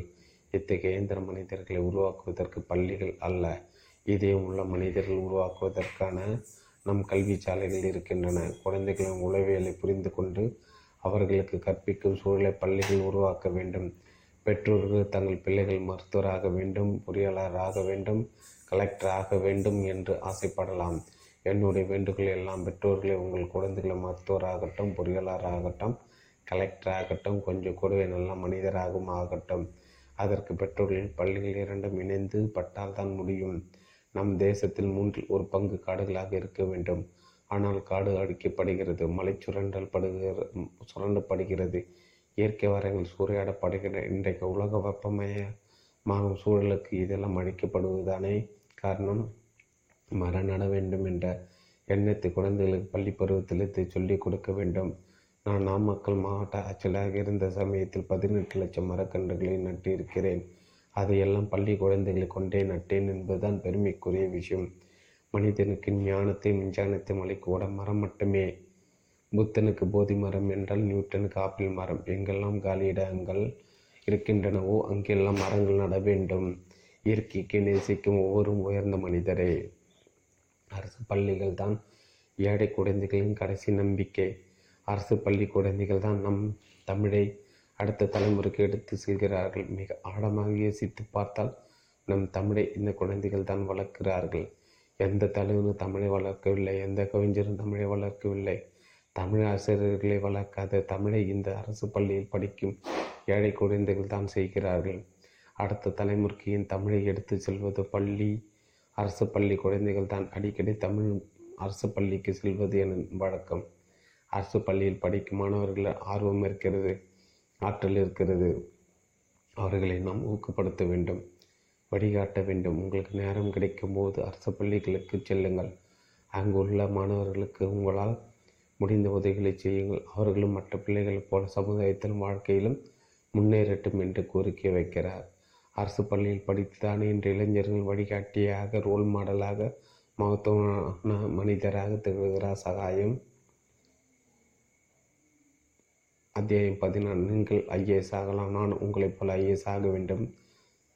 ஆக என்ன செய்ய வேண்டும்? இளைஞர் மாணவர்கள் என்று இந்த புத்தகத்தை படிக்கும் பலரது மனதிலும் சகாயத்திடம் திரும்ப சகாயத்திடம் கேட்க வேண்டும் என்ற இந்த கேள்வி எழும்பும். அதற்கு சகாயம் காட்டும்படி இதுதான். நாம் எங்கு வேண்டுமானாலும் படித்திருக்கலாம். ஆங்கில பள்ளியில் நகரத்தில் படித்தவர் தான் ஐஏஎஸ் ஆக முடியும் என்று நினைக்க வேண்டாம். நாம் சாதாரண குரு குக்கிராமத்தில் அரசு பள்ளியில் படித்த மாணவன் ஐஏஎஸ் சிவில் சர்வீஸ் தேர்வுக்காக எதை படிக்கப் போகிறோம் என்பது தெளிவாக இருக்கல் முதல்நிலை தேர்வு முக்கிய தேர்வில் எத்தனை தாள்கள் உண்டு. எந்தெந்த நூல்கள் வேண்டும் தயாரிப்புக்கு எத்தனை நாட்கள் வேண்டும் என்று தெளிவாக திட்டமிடுங்கள். நீங்கள் விரும்பி படித்த பாடங்கள் பல இருக்கலாம். இந்த தெருக்கு எதை விருப்பம் பாடமாக படிக்கப் போகிறோம் என்பதில் தெளிவு இருக்க வேண்டும். பொதுவாக நமக்கு அறிவு உண்டு. பொது அறிவு என நமக்கு எது உண்டு என்பதை நாம் அறிந்திட வேண்டும். தலைநகர் டெல்லியில் செங்கோட்டைக்கு எங்கு உண்டு? குதிப்பினர் எங்கே இருக்கிறது என உங்களுக்கு தெரிந்திருக்கலாம். அதே சமயம் இந்த தேர்வுக்கு வழிகாட்ட தரமான பயிற்சி நிலையம் தலைநகரில் எங்கு உண்டு? சென்னையில் உங்கள் ஊரிலும் என்று தெரிந்திருப்பதும் அவசியம். நேர்முக தேர்வுக்கு செல்கிற போது ஆள் பிடிக்க முடியுமா என்று பார்க்க வேண்டியது இல்லை. நம் ஆளுமை பிறருக்கு பிடிக்க என்ன செய்ய வேண்டும் என்று முயற்சிக்கலாம். திர்க்கமான இலக்கம் தெளிவான திட்டமிடுதலும் கண் துஞ்சா படிப்பும் கடின உழைப்பும் காணும் கனவை நனவாக்கும் திறமும் இருந்தால் எந்த பின்னணி கொண்ட இளைஞனுக்கும் ஐஏசு கனவு சாத்தியம்தான். கிராமங்களின் சிரமங்களிலிருந்து கிளம்பி வந்தாலும் சிகரத்தை தொட உங்களால் முடியும். ஆனால் ஒன்று ஐஏஎஸ் என்பது இந்த தேசத்தின் அதிகார மையங்களில் உச்சாணி கொம்பில் உயர்ந்த பொறுப்புகள் உங்களை உயர்த்துகிற கருவி. பொறுப்புகளில் நாம் உயர்வதற்கு வாய்ப்புகள் ஏராளம் உண்டு. பொருளாதாரத்தில் உயர்வுக்கு இது உயர்ந்த வாய்ப்பு என்று எண்ணி ஒரு நாளும் எவரும் வர வேண்டாம். அன்புக்குரிய இளைஞர்களே அன்புக்குரிய இளைஞர்களே நாட்டின் சேவைக்காக லட்சிய கனவுகளோடு வாருங்கள். லஞ்சம் வேண்டாம் எண்ணங்களோடு இங்கே வர வேண்டாம். பொது வாழ்வில் தூய்மையாக வாழ முடியும் என்பதற்கு எண்ணற்ற உதாரணங்களை சொல்ல முடியும். மதுரை பக்கம் வந்தால் மேலூரை தாண்டி செல்பவர்கள் மீன்போடு நிற்கும். ஒரு சிலையை தவறாது பார்க்க முடியும். அது பெரு பெருமகனார். அது நேர்மைக்கு இலக்க இலக்கணமாக திகழ்ந்த. அவர் மே ஒரு சிலையை தவறாது பார்க்க முடியும். அது பெருமகனார் கக்கனுடையது பொது வாழ்வில் நேர்மைக்கு இலக்கணமாக திகழ்ந்த அவர் மிக கொடூரமான சாதிய கட்டமைப்பின் அடித்தளத்திலிருந்து வந்து கீர்த்தி பெற்றவர். அடக்கப்பட்ட சமுதாயத்தில் தோன்றிய கக்கனுக்கு சிறப்பின் அடையாளமாக சிலை எழுப்புகிறார்கள் என்றால் அது நேர்மைக்கு கிடைத்த பரிசுதானே தனக்கென வாழாமல் மக்களுக்காக வாழ்ந்து மறைந்த ஒரு வெள்ளைக்காரரை நம் கிராமத்து மக்கள் தெய்வமாக கொண்டாடுகிறீர்களே சொந்த நாட்டில் இன்னொரு பகுதி மக்களுக்கு தண்ணி தர மறுக்கும் கேடுகட்ட சூழ்நிலை நிரம்பிய மனிதர்கள் மத்தியில் வெள்ளைக்காரனை தேசத்தில் பிறந்து பொறியாளராய் பணியாற்ற இந்த தேசத்துக்கு வந்தவன் கர்னல் ஜான் பென்னி குக் பாதையில்லாத அடர்ந்த கட்டில் குடிமரங்களிடையும் நச்சு அரவங்களிடையும் அணை கட்டும் பணி அயராது தொடர்ந்தவன். பதினெட்டு ஆறு ஆயிரத்தி எட்நூற்றி தொண்ணூறு கடுமையான பி மழை அணை கட்டுப்பகுதியில் அடுக்கி வைக்கப்பட்டு இந்த ஆயிரக்கணக்கான மணல் மூட்டைகள் வெள்ளத்தால் அடித்துச் பட்ட காட்சியை கண்டு கண்ணீர் விட்டு கதறி அழுதவன். ஆயிரத்தி எட்நூற்றி தொண்ணூற்றி மூணு இந்த பகுதியில் ஏற்பட்ட காலராவின் ஆயிரக்கணக்கான உயிர்கள் பலியாயின. அதில் பெண்ணின் பெண்ணிற்கு உடன் பணியாற்ற நாற்பத்தைந்து ஆங்கில உயரதிகளும் இறந்துவிட்டனர் இறப்பும் இழைப்பும் தொடர்ந்து தொல்லை கொடுத்த போதும் அணை கட்டும் பணியில் அயராது ஈடுபட்டவன். ஆங்கில அரசு பெரியார் அணைக்கட்டை ஒரு நேரத்தில் கட்ட முடியாது என்று கைவிட்ட நேரத்தில் தொடர்ந்து பணி செய்து அணையை கட்டி கட்டிட உறுதி கொண்டவன். நிதி இல்லாத போது லண்டனில் உள்ள தனது சொத்து நகைகளை விற்று நிதி கொண்டு வந்து அணையை கட்டி தென் தமிழகத்து பாசனம் கொடுத்து பசியை போக்கியவன். இன்று தென் தமிழகத்து மக்கள் பாசனம் பெற்று பசியாறுவது மட்டுமல்ல தவித்த வாய்க்கு தண்ணீர் அருந்துவதும் இந்த தவ புதல்வரின் தியாகத்தால் தான். தியாகம் குறைந்து அறுவருக்கு த அறுவருக்கு தகுந்த சுயநலமும் பேராசை நிரம்பி போன நம் தேசத்தில் எங்கிருந்தோ வந்து நமக்கு வாழ்வளித்த இந்த மனித புனிதனை பெருமை படித்து தமிழக அரசு மணிமண்டம் எழுப்பியுள்ளது. இவரது நாட் நாட்குறிப்பில் எழுதப்பட்டதாக குறிப்பிட்ட வாசகம் என்னை பெரிதும் இருந்தது. இப்புவில் நான் வந்து செல்வது ஒரு முறைதான். எனவே நான் இங்கே ஒரு நற்செயல் புரிந்திட வேண்டும். இது தள்ளி வைப்பதற்கோ தவிர்ப்பதற்கோ இடமில்லை. எனினும் மீண்டும் ஒரு முறை நான் இப்புவில் வரப்போவதில்லை. பெண்ணி சொன்ன வாசகம் அவருக்காக மட்டுமல்ல நமக்காகத்தான் இன்றைய சிந்தனைக்கு லட்சிய கதவை நீ தட்டி உன் வாழ்வில் லட்சியத்தை அடைந்தால் லட்சக்கணக்கான உனக்கு கைக்கள் தட்டும். அதனால் இந்த சமூகத்துக்கு உங்களால் நேர்மையுடன் பங்களிக்க முடியும் என்ற நம்பிக்கையுடன் தயாராக நிச்சயம் நீங்களும் ஐஏஎஸ் ஆகலாம். பெண்ணிக்கு சொன்னது போல வாழ்க்கை என்பது ஒரு முறைதான். அதை அர்த்தமுள்ளதாக்கி கொள்ளுங்கள்.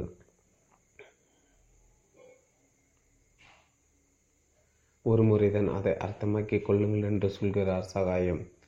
உயர உயர பர வானம் ஒரு நாள் வசமாகும். இது சகாயம் தன் குழந்தைகளுக்கு அடிக்கடி சொல்லி வளர்க்கும் வரிகள். நண்பர்களே இது சகாயத்தின் குழந்தைகளுக்கு மட்டுமல்ல. உயர உயர பர வானம் ஒரு நாள் வசமாகும். இது சகாயம் தன் குழந்தைகளுக்கு அடிக்கடி சொல்லி வளர்க்கும் வரிகள். நண்பர்களே இது சகாயத்தின் குழந்தைகளுக்கு மட்டுமல்ல. எல்லா குழந்தைகளுக்குமே சொல்லி வளர்க்க வேண்டிய வரிகள் தான். பதினைந்து. தலைமுறை கடந்த வருத்தம். நம் தாய்மொழியான தமிழ் மொழியின் மீது சகாயத்துக்கு அளவில்லாத அன்பும் அக்கறையும் உண்டு. அதை பல்வேறு சந்தர்ப்பங்களை அவரது பேச்சில் நான் கவனித்திருக்கிறேன். உலகில் மூத்த மொழி மட்டுமல்ல சொல்லில் வளமான மொழி நம் தமிழ் மொழி. அத்தகைய தமிழ் மொழி பேசும்போது அதிக ஆ அதிகமாக ஆங்கிலத்து வார்த்தை கலந்து பேசுகிற அவளும் தமிழர்களிடம் அதிகம் ஆங்கிலத்தை பேசும்போது எப்படி தமிழை கலந்து பேசுவது அபத்தமோ? அதே போல தமிழை பேசும்போது ஆங்கிலத்தை கலந்து பேசுவதும் அபத்தம்தான். அது ஆபத்தும் கூட. இந்த மொழி சிதைவை உண்டாக்குவார்கள். மெத்த படித்தோரும் மட்டதம் என்ற நிலை மாறி இன்று படிக்காத பாமர்கள் கூட தமிழ் பேசும்போது ஆங்கிலம் கலந்து பேசும் கலாச்சாரத்துக்கு மாறியுள்ளனர். நான் மதுரையில் ஆட்சியாளராக பணியாற்றிய போது மக்கள் குறைத்திருக்கும் கூட்டத்தை ஆட்சியர் அலுவலகத்தில் நடத்துவதற்கு பதிலாக கிராமங்களுக்கு சென்று நடத்த முடிவெடுத்தேன். கரும்புத்தூர் என்ற ஊரில் நடத்தினும். அதிகாரிகள் என்னுடன் வந்தனர். அந்த கிராமத்தை சேர்ந்தவர்கள் அக்கம் பக்கம் ஊர்களைச் சேர்ந்தவர்களும் தங்கள் பிரச்சனைகளுக்காக மனு கொடுத்தன முதியோர் உதவித்தொகை கேட்டு கொடுக்கப்பட்ட மனுகள் தான் அதிகம் இருந்தது. அங்கு வந்த பாட்டியில் பலரும் எப்படியாவது ஓ ஓ ஏ பணம் வாங்கி கொடுங்க சாமி என்றனர். எனக்கு புரியவில்லை. அருகில் இருந்த தாசில்தாரிடம் அது என்ன ஓ ஏ ஓ பணம்? என்றேன். அதற்கு அவர் ஓல்டு ஏஜ் பென்ஷன் என்பதை சுருக்கி ஓஏபி என்று சொல்வார்கள்.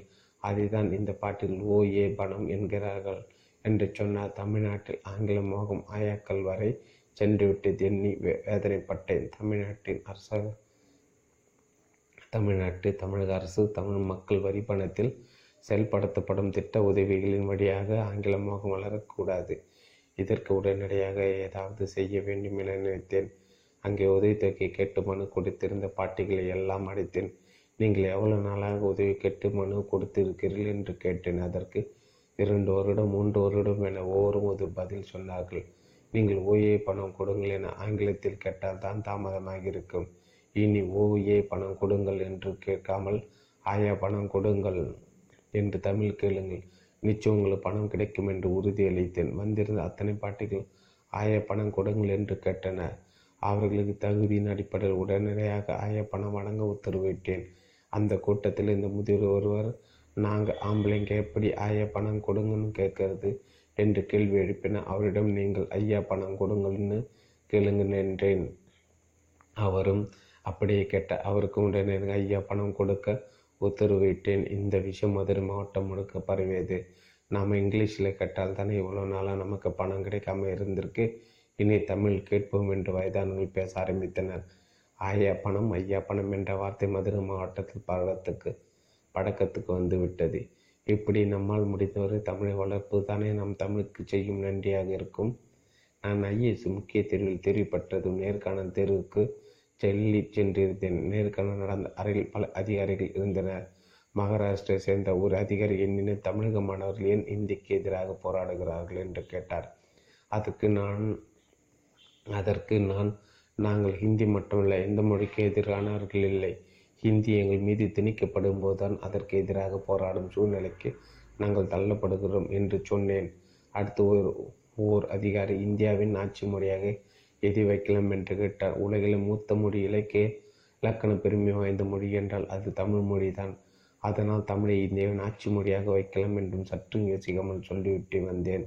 அன்று டெல்லிக்கு என்னுடன் தமிழகத்தைச் சேர்ந்த ராஜாமணி என்ற நண்பரும் நேர்காணலுக்கு வந்திருந்தார் நேர்காணல் முடிந்து நாங்கள் இருவரும் பேசி கொண்டிருந்தோம். அப்போது நான் இந்திய ஆட்சி மொழியாக தமிழ் ஆட்சி வைக்க வேண்டும் என்று சொன்னதை அவருடன் பகிர்ந்து கொண்டேன். அதற்கு ராஜாமணி உன் தமிழ் பற்றி காட்டுவதற்கு இதுவாயிடம் லட்சியத்தை பற்றி பேசாமல் ஐஏஎஸ் வாங்கி கொண்டு போக வேண்டியதானே? என் ஏன் கெடுத்து கொள்கிறார் என்று சொன்னார். அதை பற்றி எனக்கு கவலை இல்லை. தமிழா ஐஏஎஸ்ஆ? என்று வந்தால் எனக்கு தமிழ் தான் முக்கியம் என்று சொல்லிவிடுவேன் என்று அப்போது அவரிடம் சொன்னேன். அந்த சிந்தனை இன்று எனக்குள் இருக்கிறது. நான் சாதி மத இன கோடுகளுக்குள் குறுகிவிடாமல் அதற்கு அப்பாற்பட்டு மானுடத்தை தமிழ் குலத்தை நேசிக்க பக்குவப்படுத்தி கொண்டவன் பண்பாட்டு நின்றவன். இருப்பினும் என் தமிழ்மொழி சமூகத்தின் பெருமை மிகுந்த அடையாளங்களான தமிழ்மொழியின் மீதும் மீது தொன்மை வாய்ந்த அதன் உயர்ந்த மரபுகளின் மீதும் எல்லை எல்லா பற்று கொண்டவன். யாதும் ஊரே யாவருங்களில் என்ற கணியின் பூங்குன்றனாரின் வார்த்தைகளில் என் தமிழ் சமூகம் உலகில் எல்லா மக்களும் உறவினர்களாக கருதிய ஒப்பற்ற சம் சமூகம் என்று உயர்ந்து நின்று நான் பெருமைப்பட்டேன். குளிரால் வாடிய மயிலுக்கு போர்வை போர்த்தின பேகன். இதிலிருந்து என் சமூகமான உலகின் எல்லா ஜீவராசிகளையும் நேசித்த நிகரற்ற சமூகம் என்று நிமிர்ந்து நின்று இருமாப்பு கொண்டேன். முல்லைக்கு தேர் கொடுத்தான் வள்ளல்பார் என்ற கதையிலிருந்தும் வாடி பயிர் கண்ட போதெல்லாம் வாடினேனே என்றார் வள்ளல் பெருமானேன் கருத்திலிருந்தும் என் சமூகம் செடி கொடிகளை கூட நேசிக்கும் செம்மையான சமூகம் என்று சிலாகித்து கொண்டேன். இப்படி உலகில் எல்லா மனிதர்களையும் உறவினர்களாக உணர்ந்த எல்லா ஜீவராசிகளும் நேசித்து நின்ற செடி கொடிகளை கூட காத்திடும் கடல் அளவு கருணை கொண்ட கொண்டதாக திகழ்ந்தது தமிழ் சமூகம். ஆனால் இந்த சமூகத்தின் வழித்தொண்டல்களான அருகம் அரும்புகளாம் பிஞ்சுகளாம் பிற குழந்தைகளைப் போல பூ உலகில் வாட பூர்ண உரிமை பெற்ற ஒரு பாவம் அறியாத வாட துடித்த குழந்தைகளையும் பெண்களையும் ஈழ மண்ணில் முள்ளி வாய்க்காலில் குண்டடித்த பேராவலத்தை கண்ணு கட்டி தூரத்தில் நின்று கண்டபோது ஒரு தமிழனுக்காக பிறந்ததற்காக வருத்தம் மட்டுமல்ல பாட்டுக்கொரு புலவன் பாரதி நொந்து சொன்னதைப் போல விதியே விதியே தமிழ் சாதியே என்ன செய்ய நினைத்தாய் என குறையோ யோ என்று வேதன் விளிம்பிக்கே சென்றேன்.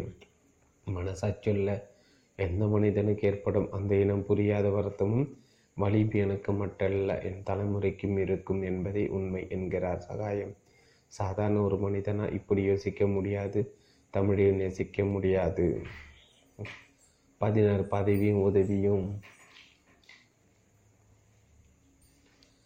பதினாறு பதவியும் உதவியும். சென்னை மாவட்ட வருவாய் அலுவலராக சகாயம் இருந்த சமயத்தில் கிண்டி மாம்பலம் பகுதியில் வீட்டு வசதி வாரியத்துக்கு சொந்தமான கோடிக்கணக்கான ரூபாய் மதிப்புள்ள நிலத்தை தனியார் ஒருவர் ஆக்கிரமிப்பு செய்திருப்பதாகவும் அந்த இடத்துக்கு பட்டா வாங்கிவிட்டார் என்றும் சகாயத்துக்கு புகார் வந்தது. விசாரணை இறங்கினா சகாயம். அரசு நிலத்தை தனியார் ஒருவர் ஆக்கிமறுத்து பில்டிங் எடுப்பும் ஆரம்பித்தான். விசாரணையில் முறைகேடு நடந்திருப்பது உறுதியானது. அவர் மீது சகாய நடவடிக்கை எடுக்க உத்தரவு தயாரித்தார். நிலத்தை ஆக்கிரமித்த நபர் பவர்ஃபுல் மனிதர். சகாயத்தின் நேரடியாக டீல் பேசினார். நெருப்பை தொட்டு பார்க்க நினைத்தால் என்ன ஆகும் கொந்தளித்தார் சகாயம். அந்த பவர்ஃபுல் மனிதரோ தன் அரசியல் செல்வாக்கை பயன்படுத்தி அன்று மாலையே சகாயத்தை அந்த துறை அந்த துறையிலிருந்து வேறு இடத்துக்கு மாற்றிவிட்டார். மாற்றல் உத்தரவை பெற்றுக்கொண்டு அங்கிருந்து விடைபெறுவதற்கு ஒரு நாள் கால அவகாசம் கொடுக்கப்பட்டிருந்தது. தன்னிடம் இருந்த அத்தனை ஆவணங்களை வைத்து விடிய விடிய தூங்காமல் ஒரு உத்தரவு தயாரித்தார். சம்பந்தப்பட்ட அந்த நபர் அரசு நிலத்தை ஆக்கிரமித்திருக்கிறார். அவர் மீது நடவடிக்கை எடுத்து அந்த நிலத்தை மீட்க வேண்டும் என்பதுடன் அந்த பட்டாவை ரத்து செய்ய உத்தரவிட்டார். உத்தரவின் நகலை அரசுக்கும் சம்பந்தப்பட்ட உயரதிகளுக்கு தன் உத்தரவை அனுப்பிவிட்டு அங்கிருந்து விடைபெற்றார். அடுத்த சில நாட்கள் ஆக்கிரமிப்பட்ட அரசு நிலம் மீட்கப்பட்டது. காஞ்சிபுரத்தில் சகாய மாவட்ட வருவாய் ஆட்சி அலுவலாக இருந்த காலத்தில் நடந்த சம்பவம் இது சம்பவம் இது. அப்போது பார் நடத்துவதற்கு அரசு அனுமதி அளிக்கவில்லை.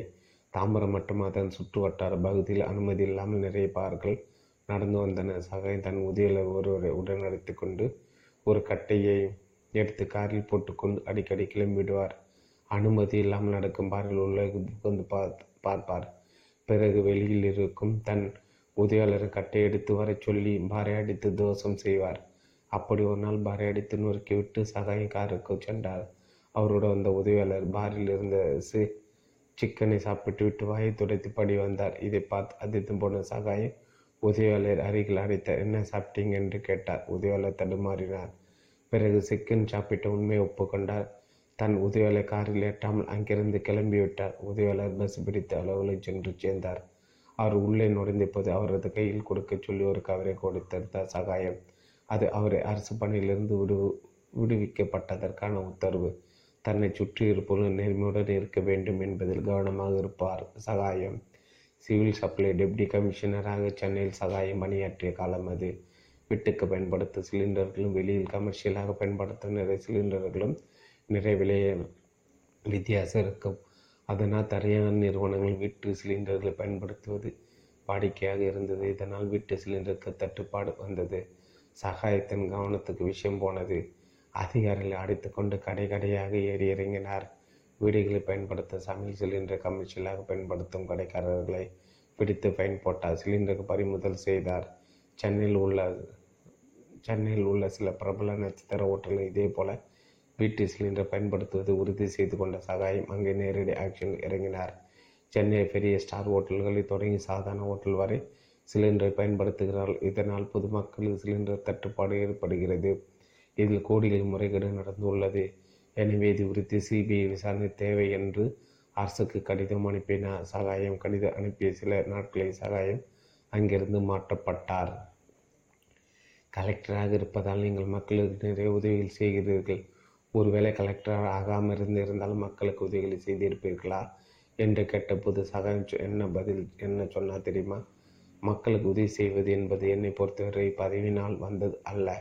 அது என் உள்ள கிடைக்க ஆழம ஆழ்மனது அவா எளியோருக்கும் புறக்கணிக்கப்பட்டோருக்கும் பரிவு காட்டி உதவ வேண்டும் என்று என் ஆழ்மனத்தின் எண்ணத்தை கலெக்டராக இருந்து கொண்டு அரசின் திட்டங்களை நிறைவேற்றுவது மூலம் நிறைவு செய்கிறேன். இங்கே கலெக்டர் பதவி உதவி செய்வதற்கான ஒரு உன்னத கருவி. அரசு பதவிக்கு வந்தபோது நான் த லட்சியம் தாகம் இருந்த ஒரு இளைஞன். அன்று ஒரு முழு நேர்மையான அலுவலகனாக திகழ வேண்டும் என்பதோடு இந்த அமைப்பை நேர்மை பாதையில் கொண்டு செல்ல வேண்டும் என்று மூர்க்கத்தனமான எனக்கு இருந்தது. அநியாயங்கள் வேறு அறுக்க வேண்டும் என்ற ஆவேசம். எல்முனையாலும் என் லட்சிய தாகத்திலிருந்து விடுபடாத நேர்மையாக இன்று வரை பயணிக்கிறேன். அநியாயங்களுக்கு எதிரான என் ஆவேசம் அப்படியே இருக்கிறது. என்னிடம் பணியாற்றும் சக ஊழியர்களும் நேர்மையாக பணியாற்ற செய்திட வேண்டும் என்று முனைந்த என் முயற்சியில் முழு வெற்றி நான் பெறவில்லை. அதே நேரத்தில் நான் பெற்றிருக்கிற இந்த பதவி அதிகாரத்தை பயன்படுத்தி ஏழைகள் ஏற்றம் பெற உதவ வேண்டும். இந்த தேசத்தின் ஜீவனாக விளங்குகிற கிராமங்களின் முன்னேற்றத்துக்கு பங்களிப்பு செய்ய வேண்டும் என்ற என் அடங்கா அவாவை ஒரு அலுவலர் முறையில் ஓரளவு நான் நிறைவேற்றி வந்திருக்கிறேன். கலெக்டர் பதவி இல்லாவிட்டால் என் அளவில் வாய்ப்புக்கும் சூழலுக்கும் ஒப்ப முடிந்தது எதுவோ அதை மக்களுக்கு செய்து கொண்டு தான் இருந்திருப்பேன். நாம் மக்கள் அதர்வட்ட குழந்தைகள் கல்விக்காக ஒரு இல்லத்தை தொடங்கினோம். அதை நடத்துவதற்கு ஒரு தொகையை நான் உட்பட அரசல் ஒரு சிலர் மாதந்தோறும் சம்பளம் பெற்றபோது ஒதுக்கி நிர்வகித்து வந்தோம். நான் மாற்றலாகி வந்த பிறகும் அதை தொடர்ந்து நடத்திட அலுவலகம் ஒதுக்கி கொண்ட போதும் நான் முயற்சி செய்கிறேன். இன்றும் நாம் மக்களில் உள்ள நல்ல உள்ளங்களின் உதவியோடு சிரமத்து இடையே அந்த இல்லத்தை தொடர்ந்து நடத்தி வருகிறோம். மக்களுக்கு உதவி என்பது பதவியோடு மட்டும் நின்று விடு விடுவதில்லை. வாய்ப்பு கிடைக்கும் போதெல்லாம் செய்ய தோன்றும். செம்மை எண்ணம் அது உதவி என்பது எண்ணம் சம்பந்தப்பட்டது பதவி சம்பந்தப்பட்டது அல்ல என்று சொல்லும்போது சகாயத்தின் வார்த்தையில் அப்படி ஒரு கம்பீரம் அது நேர்மையின் கம்பீரம்.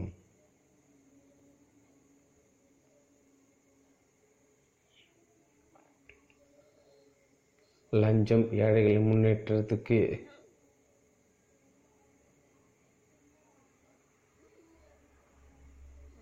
லஞ்சம் ஏழைகளின் முன்னேற்றத்துக்கு எதிரானது நாட்டின் வளர்ச்சிக்கு கேட்டினை தருவது மானுட பண்பாட்டுக்கு முரணாக லஞ்சம் பெறுவது என்பது ஏதோ ஒரு பொருளாதார தேவையை பூர்த்தி செய்த வழி என்று சிலர் கருதலாம். ஆனால் லஞ்சம் பெறக்கூடிய அரசு ஊழியர் ஒருவர் மிக அரிய மனித மாண்மையான சுயமரிதியை தன்மானத்தை அடைக்கிறார் எந்த சூழ்நிலையும் யாருக்காகவும் உங்களது நேர்மையை விட்டு கொடுக்க நிச்சயம் அந்த நேர்மை ஒரு நாள் உண்மையான உயர்ந்த இடத்துக்கு கொண்டு செல்லும். உங்களை நிச்சயம் அது காப்பாற்றும்.